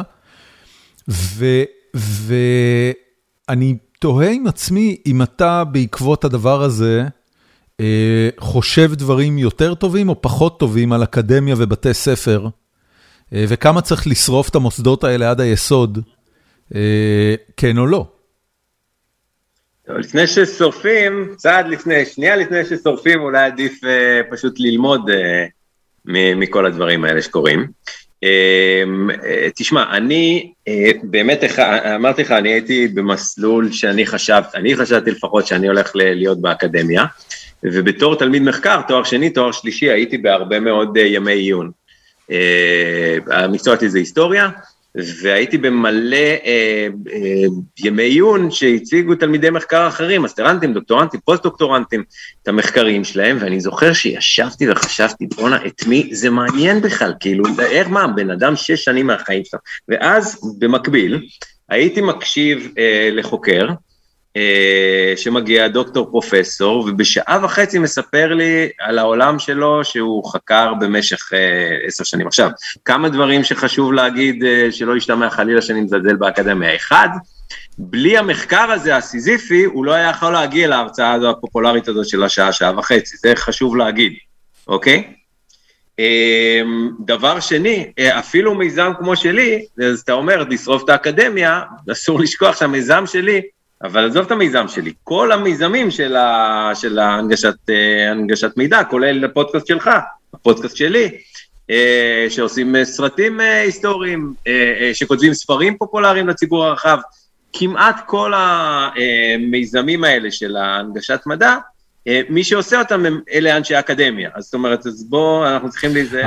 אבל אני עושה הבחנה, תראה, יש פה איזה משהו מעניין שאני מנסה להפריד בין התשוקה לידע שקיימת אצל הרבה אנשים בלי קשר למסגרת האקדמית או לא, היכולת להנגיש ידע שקיימת אצל אנשים בלי קשר לאקדמיה כן או לא. הדוגמה אגב המובהקת ביותר היא הפודקאסט המופתי של דן קרלין, איך זה נקרא? Hardcore History. כן, Hardcore History. Hardcore History הוא מיזם דיגיטלי, עצמאי לחלוטין, כמובן מבוסס על מחקרים אקדמיים ומבוסס על ספרות הטובה ביותר, ודן קרלין הוא בן אדם עם חוש ביקורת עצמי מאוד מאוד מאוד מחמיר ומאוד גבוה, ויכולת סיפורים מעולה. והתוצאה של הדבר הזה היא כנראה אחד הדברים הטובים ביותר שאתה יכול לצרוך אם אתה רוצה לשמוע סיפור היסטורי כלשהו. וזה לא אקדמי. זה לא אקדמיה, זה לא משתמש בשפה של אקדמיה, בפורמט של אקדמיה, זה... ובתחושה האישית שלי... אבל בלי האקדמיה הוא לא יכל לבנות את זה. זאת אומרת, בלי המחקרים עליהם הוא התבסס בפודקאסט שלו, לא היה את הפודקאסט שלו. וזה, אמרת את זה... אז הנה השאלה, מה קורה עכשיו עם החבר'ה הצעירים שגדלים נניח על דן קרלין, והיסטוריה מדליקה להם את הדמיון, והם כבר לא צריכים אקדמיה. הם יש להם את דן קרלין בתור רפרנס, גם כמודל לאיך עושים תחקיר, וגם כאיך מספרים סיפור ומפיצים אותו, ואפילו עושים ממנו כסף. כן. האם... ודן קרלין הוא בעיניי השטג, כי יש הרבה מנגישי מידע ומדע מצוינים, שעושים עבודה לא פחות טובה ממנו.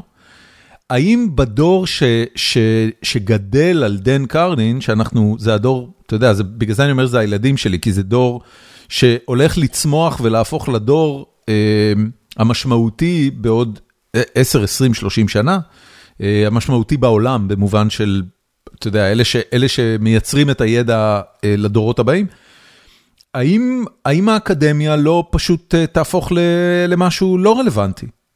כן, תשמע, אני בהתחלה, זאת אומרת, בתחילת התשובה שלי נתתי את ההסתייגות, אבל זה לא הדבר העיקרי, זה רק ההסתייגות למה שאני הולך להגיד. זאת אומרת, ההסתייגות היא, כמובן, אני לא מזלזל באקדמיה, לא מזלזל באנשי האקדמיה, לא מזלזל במחקר האקדמי, אבל אני חושב אני באמת חושב שפרויקטים כמו דן קרלין, ושוב, זה לא, כמו שאמרת, הוא אשטג, זאת אומרת, יש גם היום פודקאסטים, מעולים, ודיוני רשת, שאתה יכול להגיע לכל דבר, וספרים אדירים, של פופולריים בכל תחום, ואז באמת נשאלת השאלה, למה להשקיע 3, 4, 5, 6 שנים מהחיים, ואני יודע, אני השקעתי 14 שנים מהחיים שלי באקדמיה, ורובם באמת במקצועות הלא פרקטיים, ואני לא מצטער על זה, אני חושב שעשיתי שני תארים שניים, שכל אחד מהם לא יכול להביא אותי לשום מקום מבחינה תעסוקתית, ובכל זאת עשיתי אותם במקביל, והרבה שנים, ואחז עשיתי תזה, ואחז עשיתי דוקטורט שלא סיימתי, וחוץ מהדוקטורט, שזה כבר היה לי יותר מדי, זה כבר היה נראה לי, זאת אומרת, פה כבר הרגעתי שזה מוגזם לגמרי, מבחינת יחס של העלות תועלת אינטלקטואלית אפילו, אני לא מדבר על תועלת חומרית. אוקיי. זאת אומרת, המאמץ שנדרש בשביל ניואנסים קטנים כאלה, זה היה נראה לי כאילו טירוף לגמרי. ולמרות זאת, אני באמת חושב היום שאפשר להיות, כמה דברים שאני חושב. אחד, אפשר להיות אינטלקטואל שלם, בלי... זאת אומרת, ובלי להיות באקדמיה, אינטלקטואל שלם. אני כן הייתי ממליץ לעשות בכל זאת תואר ראשון, כי זה כן נותן לך איזה סדר בחשיבה, אבל באופן כללי אפשר להיות אינטלקטואל שלם מחומרים שיש היום לציבור. יש מישהו שהוא היום בעיניך אינטלקטואל שלם, שלא עבר דרך האקדמיה, ואתה מסתכל ואתה אומר, תקשיב, זה טופ נוטש, כאילו אין שאלה בכלל. שלום בוגוסלבסקי לא נופל משום פרופסור להיסטוריה, ואני לא סוגור בכלל שהוא סיים תואר ראשון. כן, כן, כן. אגב, דן קרלין, הוא לא איש אקדמיה. לא, לא, אני התכוונתי מהאנשים שאתה מכיר בארץ. שלום בוגוסלבסקי זו דוגמה נפלאה. כן. אבל אם מדברים גם על חול, דן קרלין הוא לא איש אקדמיה, סיימון סבג מונטיפיורי הוא לא איש אקדמיה, אלן דה בוטון לא איש אקדמיה, אבל מה שכן, רובם כן אנשי אקדמיה, שזה גם משהו שצריך, זאת אומרת, רוב מנגישי המדע הטובים, כולל נגיד יובל נוח הררי ודן אריאלי ויורם יובב, הם אנשי אקדמיה כולם פרופסורים, כן, אבל, זה פה אבל גדול, יש באקדמיה, לא אגיד באקדמיה, אבל יש חלק גדול מהאנשים שאני שומע סביבי, גם ברשתות, גם, זאת אומרת, כאלה שאני מכיר, יש זלזול גדול באותם מנגישי מדע. וכאילו בוז כזה, שלפעמים אני תוהה כאילו מאיפה הוא מגיע, אם הוא מגיע במסיבות ענייניות בכלל. או מסיבות בכלל פסיכולוגיות. של להגן על הקסטה, להגן על הגילדה.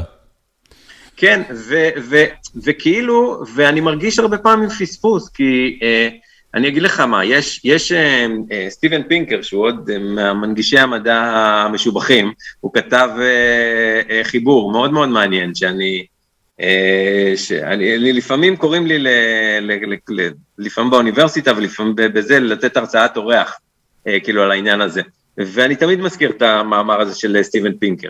הוא שואל למה אקדמאים כותבים כל כך גרוע. הוא אומר, איך זה יכול להיות? אנשים שהם כל החיים שלהם עסוקים בכתיבה ובקריאה, איך יכול להיות שהם כותבים כל כך לא נגיש, כל כך מסורבל, כל כך לא נעים לקריאה? כאילו זה אנשים גם חכמים, גם מומחים, גם אם כל כך הרבה ניסיון, איך הם כותבים כל כך גרוע? מה הוא אומר? הוא אומר שאותו אקדמאי שכותב מאמר, הוא לא חושב עכשיו איך להסביר לך את מה שהוא יודע, איך להנגיש לך במובן שאתה תבין ותהנה ויהיה לך ברור ונהיר, אלא מה שהוא חושב איך להציג את עצמי שאתה תבין שאני כותב את זה, שאתה תבין שאני מומחה. זה הדבר הכי חשוב. לא שאני אסביר לך שאתה תבין, אלא אני רוצה להראות לך כמה אני מבין בנושא הזה, כמה הז'רגון שלי מתאים. אתה חושב שזה נובע מזה שהאקדמיה לא מספיק קפיטליסטית, ולכן לא מריטוקרטית? זה הופך לעניין פרסונלי ולא הופך לעניין של... לא, אני לא חושב שהיא לא מריטוקרטית. אני חושב שהאנשים שנמצאים באקדמיה הם מאוד מוכשרים, מאוד חכמים, מאוד מומחים בתחומם. חלקם יש להם, חלקם, שוב, כמו שאמרתי לך, באקדמיה יש גם את אותם מנגישי מדע נהדרים, כן? אבל אלה שמתנגדים למגמה הזאת, ממש עומדים על הרגליים.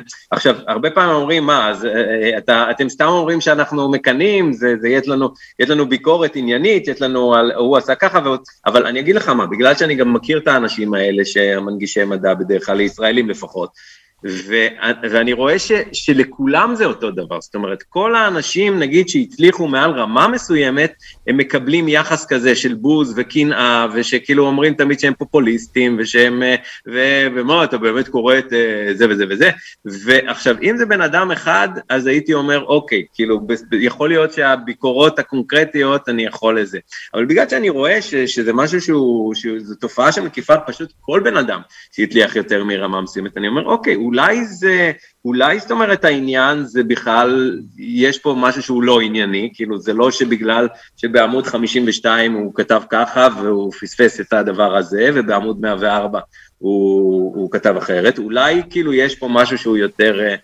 יותר משהו שהתשובה שלו לא מהתחומה של האקדמיה. ומה היא בעיניך? שמע, קודם כל, מה לעשות, אתה רואה בן אדם שעושה את מה שאתה עושה, אבל עושה מיליונים ומוכר מיליונים, וכולם מכירים את השם שלו, אז יש משהו שנקרא קנאה, שכאילו מצד אחד זה עד אומינם שאני לא אוהב. למה כל כך קשה לך להגיד? כנראה שזו קנאה. כי אני לא אוהב טיעונים מסגנון עד אומינם, זאת אומרת, כי מה שאני עושה, אני כאילו לא נוגע קונקרטית בטיעונים שלהם, אלא אני נותן להם הסברים פסיכולוגיים, שזה משהו שאני לא אוהב לעשות בדרך כלל. אבל... יחד עם זאת, בגלל באמת שאני רואה את זה אצל כל כך הרבה אנשים, אני לא יכול שלא להגיע למסקנה שיש כאן משהו מהסוג הזה. כן. טוב, תקשיב, אני מניח, אתה כבר ראית שיש שאלות אליך מפורום החיים עצמם של גיקונומי, כן. אז אנחנו נעבור עליהם. הזמן עבר לנו מהר מדי. אני חייב להגיד, לא, כאילו... רציתי שנדבר על עוד המון דברים, אבל בתכלס פשוט עף לי הזמן, אז אנחנו נעבור לשאלות. מה רצית אגב בכותרת? יש איזה משהו שזה? לא, אני פשוט נהנה לדבר איתך, זה לא... כאילו רציתי לשאול מי המרצים הכי פופולריים, ושתעשה לי כאילו קצת רנקינג של הדבר הזה. טוב, יופי, היית מסבך אותי. אז זהו, זה בדיוק העניין, אני קלטתי מוקדם יותר בפרק, אמרתי, אוקיי, ה-name dropping לא טוב, לא? אז אני לא יכול לעשות איתו את ה-name dropping הזה. תמיד ככה, אני אגיד מישהו, אז מישהו שלא אמרתי יעלב, לא טוב. העניין הזה שאנשים נעלבים, זה פשוט אסון. זה באמת אסון. תקשיב, בפרקים של גיקונומי... צריך לחשוב פוליטיקה. אני לא אגיד מה הפרק שיש הכי מעט האזנות, אבל להגיד שהפרק הכי חזק בחצי שנה האחרונה זה שלום בוגוסלבסקי מדבר על אוקראינה. למה לא להגיד את זה? הנה, אפילו ליאו מסכים. טוב, יאיר הילו שואל, נראה שאתה זורם כשג'רמי יורד עליך בפודקאסט, אבל את האמת, אתה לא קצת נעלב... עכשיו עשינו פה יופי של טיזר לפודקאסט. אני שמעתי פה ושם, אבל אני לא חשבתי שהוא יורד עליך. על מה הוא מדבר? בקיצור, תן קונטקסט. לא, אני אגיד לך, קודם כל אני וג'רמי חברים טובים, הוא חבר מהמעגל הראשון שלי, ויש צחוקים כזה, הוא תמיד, הוא קורא לי דמות הרשע. אז אני כאילו דמות הרשע. וזה לא מעליב אותך? אז לא, אז זה בטח שלא מעליב אותי, היה מה שכן אני אגיד, שהיה פרק אחד, שהוא כן הגזים, ואמרתי לו את זה אחרי זה, לא בפודקאסט שלו, לא לעניין ולא קול, וזה היה פעם אחת באמת שכן. למה הוא הגזים? איזה קו אדום שלך הוא חצה? על מה הוא לחץ? וואי, אתה מאמין שאני אפילו לא זוכר? אני רק זוכר שהיה משהו שאמרתי, אוקיי, זה כבר לא, זה כאילו כבר לא קול, ופה הגזמת, אבל בדרך כלל זה בצחוקים, אנחנו חברים, מעולה. והוא קורא לדמות... יאיר גורדין שואל, מה הקריטריונים להביא מישהו להרצאה? איך אתה יודע שזה הולך להיות מספיק טוב? האם היו נפילות, ואם כן, מה הביא לכך, בלי שמות כמובן? אוקיי, אז קודם כל, טוב, זו שאלה שהיא גם טובה, והיא גם מתקשרת לנו לנושא האחרון ש... אתה רוצה אולי להשתיק את ליאו בן אדם? כן, ליאו. ליאו יוצא מדעתו שם ברקע. כן, מריח חתול מבחוץ. מריח חתול. כן. נהדר. אז זה מתקשר לנו למה שדיברנו גם על הנגשת ידע, מה הופך למנגיש ידע טוב בעצם. כן. שנייה, היו פה כמה שאלות בעצם. קודם כל... מה הקריטריון להביא מישהו להרצאה? קודם כל איך אני יודע, כמובן שעכשיו אני יודע, כי כבר, אתה יודע, עברתי כבר ניסוי וטעייה, אלה הפחות מתאימים, זאת אומרת, הם כבר לא מרצים את לי, וכמובן מי שנשאר זה אלה שזה. וכמובן שגם אתה מפתח איזשהו חוש אחרי כל כך הרבה זמן, זאת אומרת, אחרי 9.5 שנים שאתה כל יום רואה הרצאה, אתה מפתח כבר חוש למי טוב ומי לא טוב. עכשיו, מה הופך באמת בן אדם לטוב? בוא אני אגיד לך מה לא הופך, מה אנשים חושבים שצריך. אני לא מתרשם ממרצים קריזמטיים, כלומר, מהאלה של, אתה יודע, אלה שככה תמיד לבושים טיפ-טופ, ונראים טיפ-טופ, והמצגות שלהם כל דבר במקום, ועם הכל, ועם השפת, זה לא מרשים אותי בכלל. למה זה לא מרשים אותי? לא, אבל, תובל, שאלו מה כן. אתה כבר שתי דקות אומר לי מה לא. מתמטיקאי, אני בדרך השלילה, כאילו, אני אומר. תגיד מה כן. מה כן, זה אנשים שיודעים לספר סיפור. אוקיי, זה משהו שאתה יודע כשאתה פוגש אותם? אתה יודע, אמר פעם ארתור רובינשטיין, שאלו אותו כמה זמן מהרגע שילד מגיע אליך ללמוד פסנתר, כמה זמן מהרגע שהוא מתחיל לנגן עד הרגע שאתה יודע אם יש לו פוטנציאל להיות עילוי או לא. והוא אמר 2 שניות. לא, לי זה 1/4 שעה. 1/4 שעה שיחה עם בן אדם, אתה כבר יודע אם הוא סטורי טלר טוב, ועם ההרצאה הולכת להיות. 1/4 שעה, כן, 1/4 שעה. 2 שניות אתה יכול לפספס, גם 2 דקות אתה יכול לפספס, 1/4 שעה אתה... נייס, נחמד. כי 2 שניות, שוב, 2 שניות אתה, הזכרת את טיפינג פוינט, אז 2 שניות אתה, לפעמים יש הרבה דברים לא ענייניים שנכנסים ב2 שניות. אבל 1/4 שעה זה... אני לא אבקש ממך חלילה להעליב מישהו, ולהגיד מי הפתיע אותך לרעה, אבל האם היה מישהו שאתה יכול לדבר עליו שהפתיע אותך מאוד לטובה, שחשבת שיהיה מה ויצא פצצה? כן. תן לי. מה, שם? כן. אתה קשה, אלוהים, אתה כמו... זה כמו להוציא תחינה מאגוס. אני אגיד לך למה אני קשה בדבר הזה ספציפית, כי אני פשוט, כי יש לי ניסיון. ואני יודע ש... לא, באמת, אני יודע שאנשים נעלבים, וזה כבוד של אנשים, וגם אם... אבל שאלתי מי כן, שאלתי למי אתה יכול לפרגן. זה אומר שזה נראה לך מה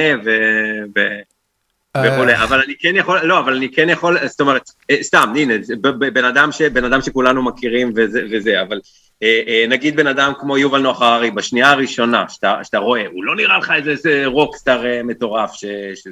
זה נכון. ואז אתה אומר, אוקיי, זה הבן אדם הכי, זאת אומרת, הכי מצליח ביפר, לא בישראל, בעולם. כן, כן, כן, כן.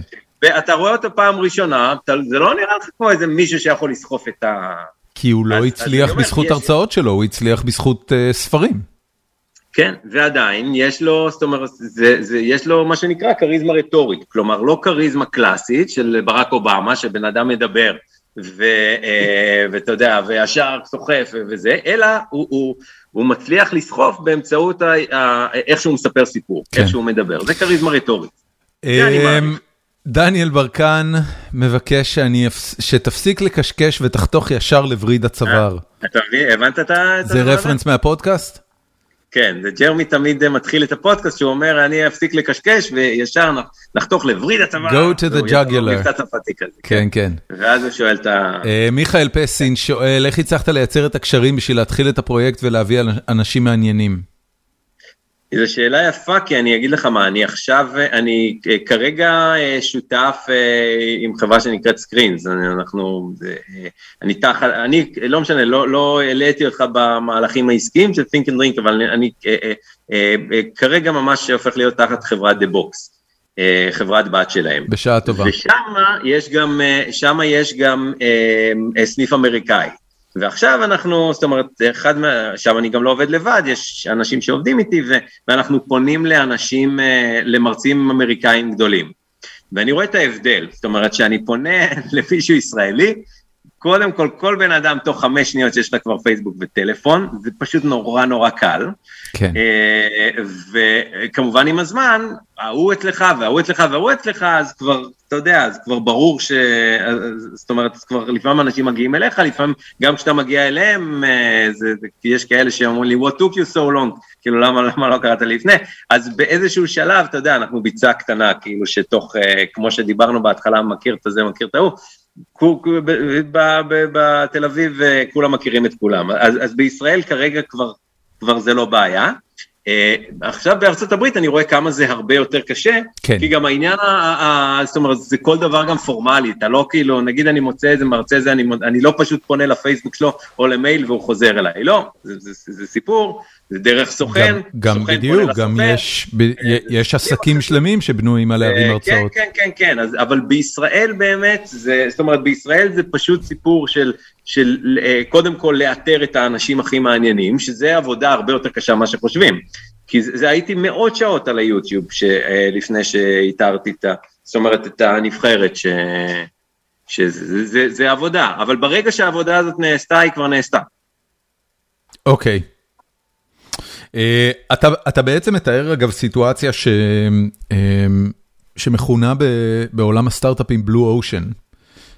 להבדיל מרד אושן, בלו אושן זה אוקיינוס שבו המים עדיין כחולים ועוד אין קרישים שטורפים את הדגים ולכן המים לא אדומים, ורד אושן זה שיש קרישים גדולים שאוכלים כל מה שזז ולכן המים אדומים מדם.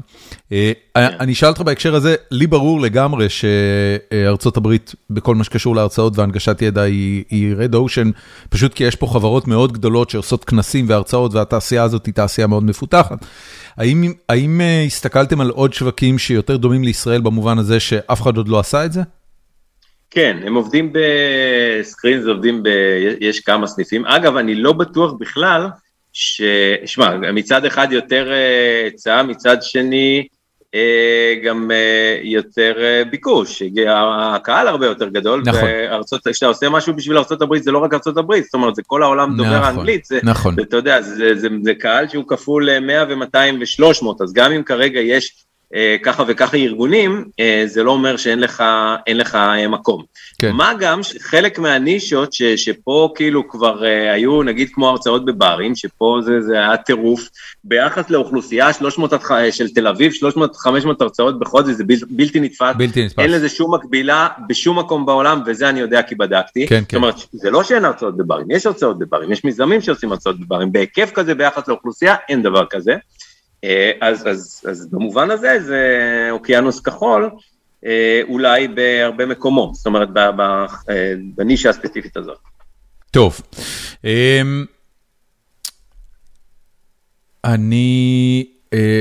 אתי גינסבורג שואלת מה המקור לשם Think and Drink, חוץ מזה שזה משלב לשוני כיפי. פרפרזה על שוויפס, כאילו, כמובן. מה זה היה שוויפס? היה להם drink different, a think and drink different, זה כמובן פרפרזה על מה שהם עושים, וזה באמת מתאר, כאילו, את מה שאנחנו רוצים, זאת אומרת, רוצים לעשות, זאת אומרת... שישתו ויחשבו אחרת.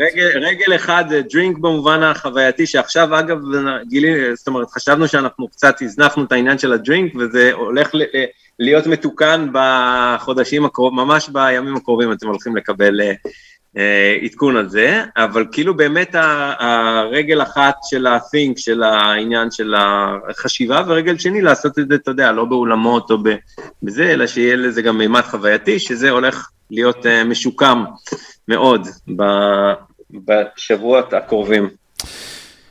אופק רותם שואל, מה היו הלך המחשבה ורצף האירועים מאחורי יצירת מנגינת הפתיחה של הפודקאסט? אני לא יודע במה מדובר, אז רק תגיד לי במה.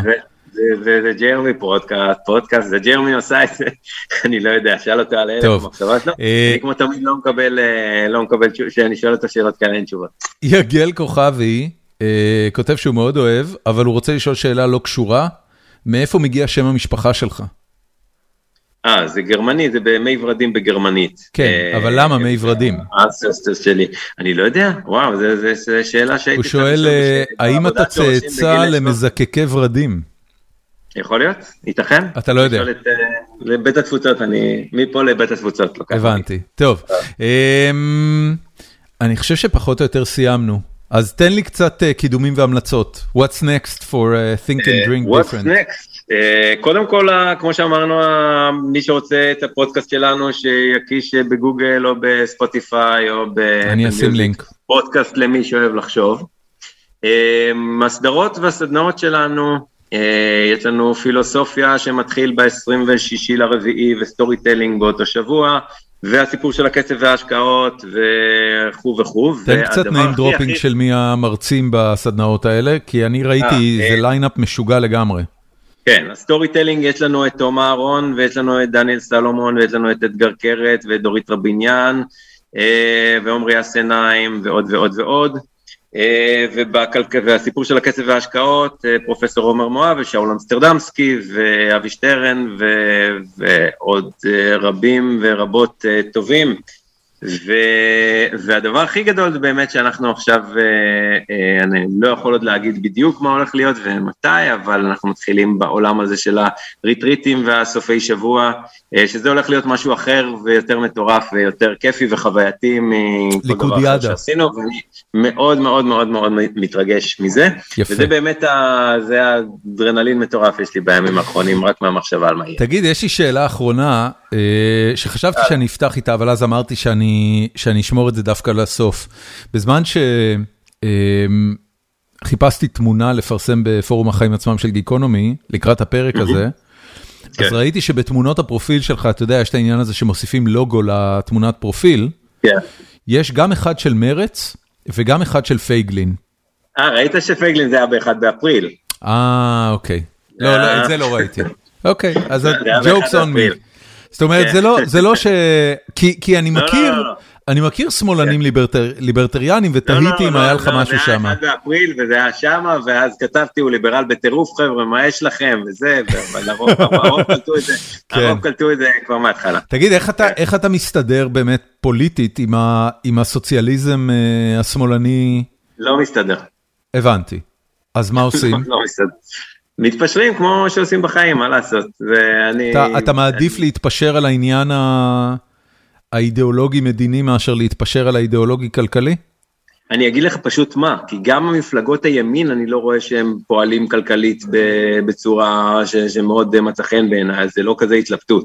הבנתי. אם הייתה מפלגה שהיא באמת ליברלית כלכלית, אבל מדינית ימינה, ולעומת זאת שמאל סוציאליסט, אבל אני לא רואה כזה הבדל, אז מבחינתי זה לא התלבטות. תשובה מצוינת.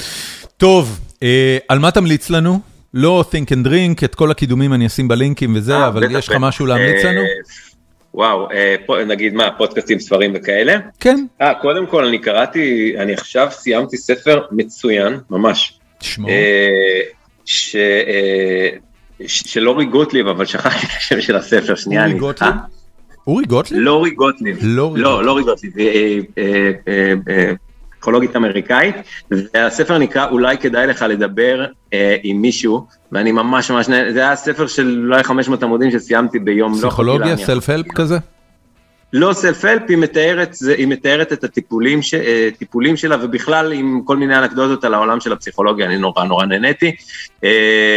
פודקאסטים שאני אוהב,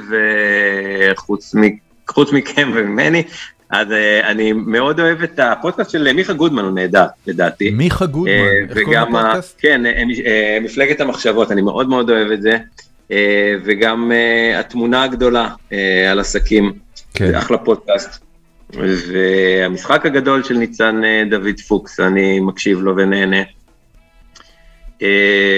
מלא, לא, זה מלא, זה מספיק. טוב, יקירי, המון המון תודה. תודה לך, כיף. כן, באמת תודה שבאת, והמון המון בהצלחה, יופי של... הזמנתם. כן, יופי של פרויקט, אני ממש מחכה לראות את זה באמריקה. תודה רבה. יאללה, ביי. תגיע לארץ המוזמן, יאללה.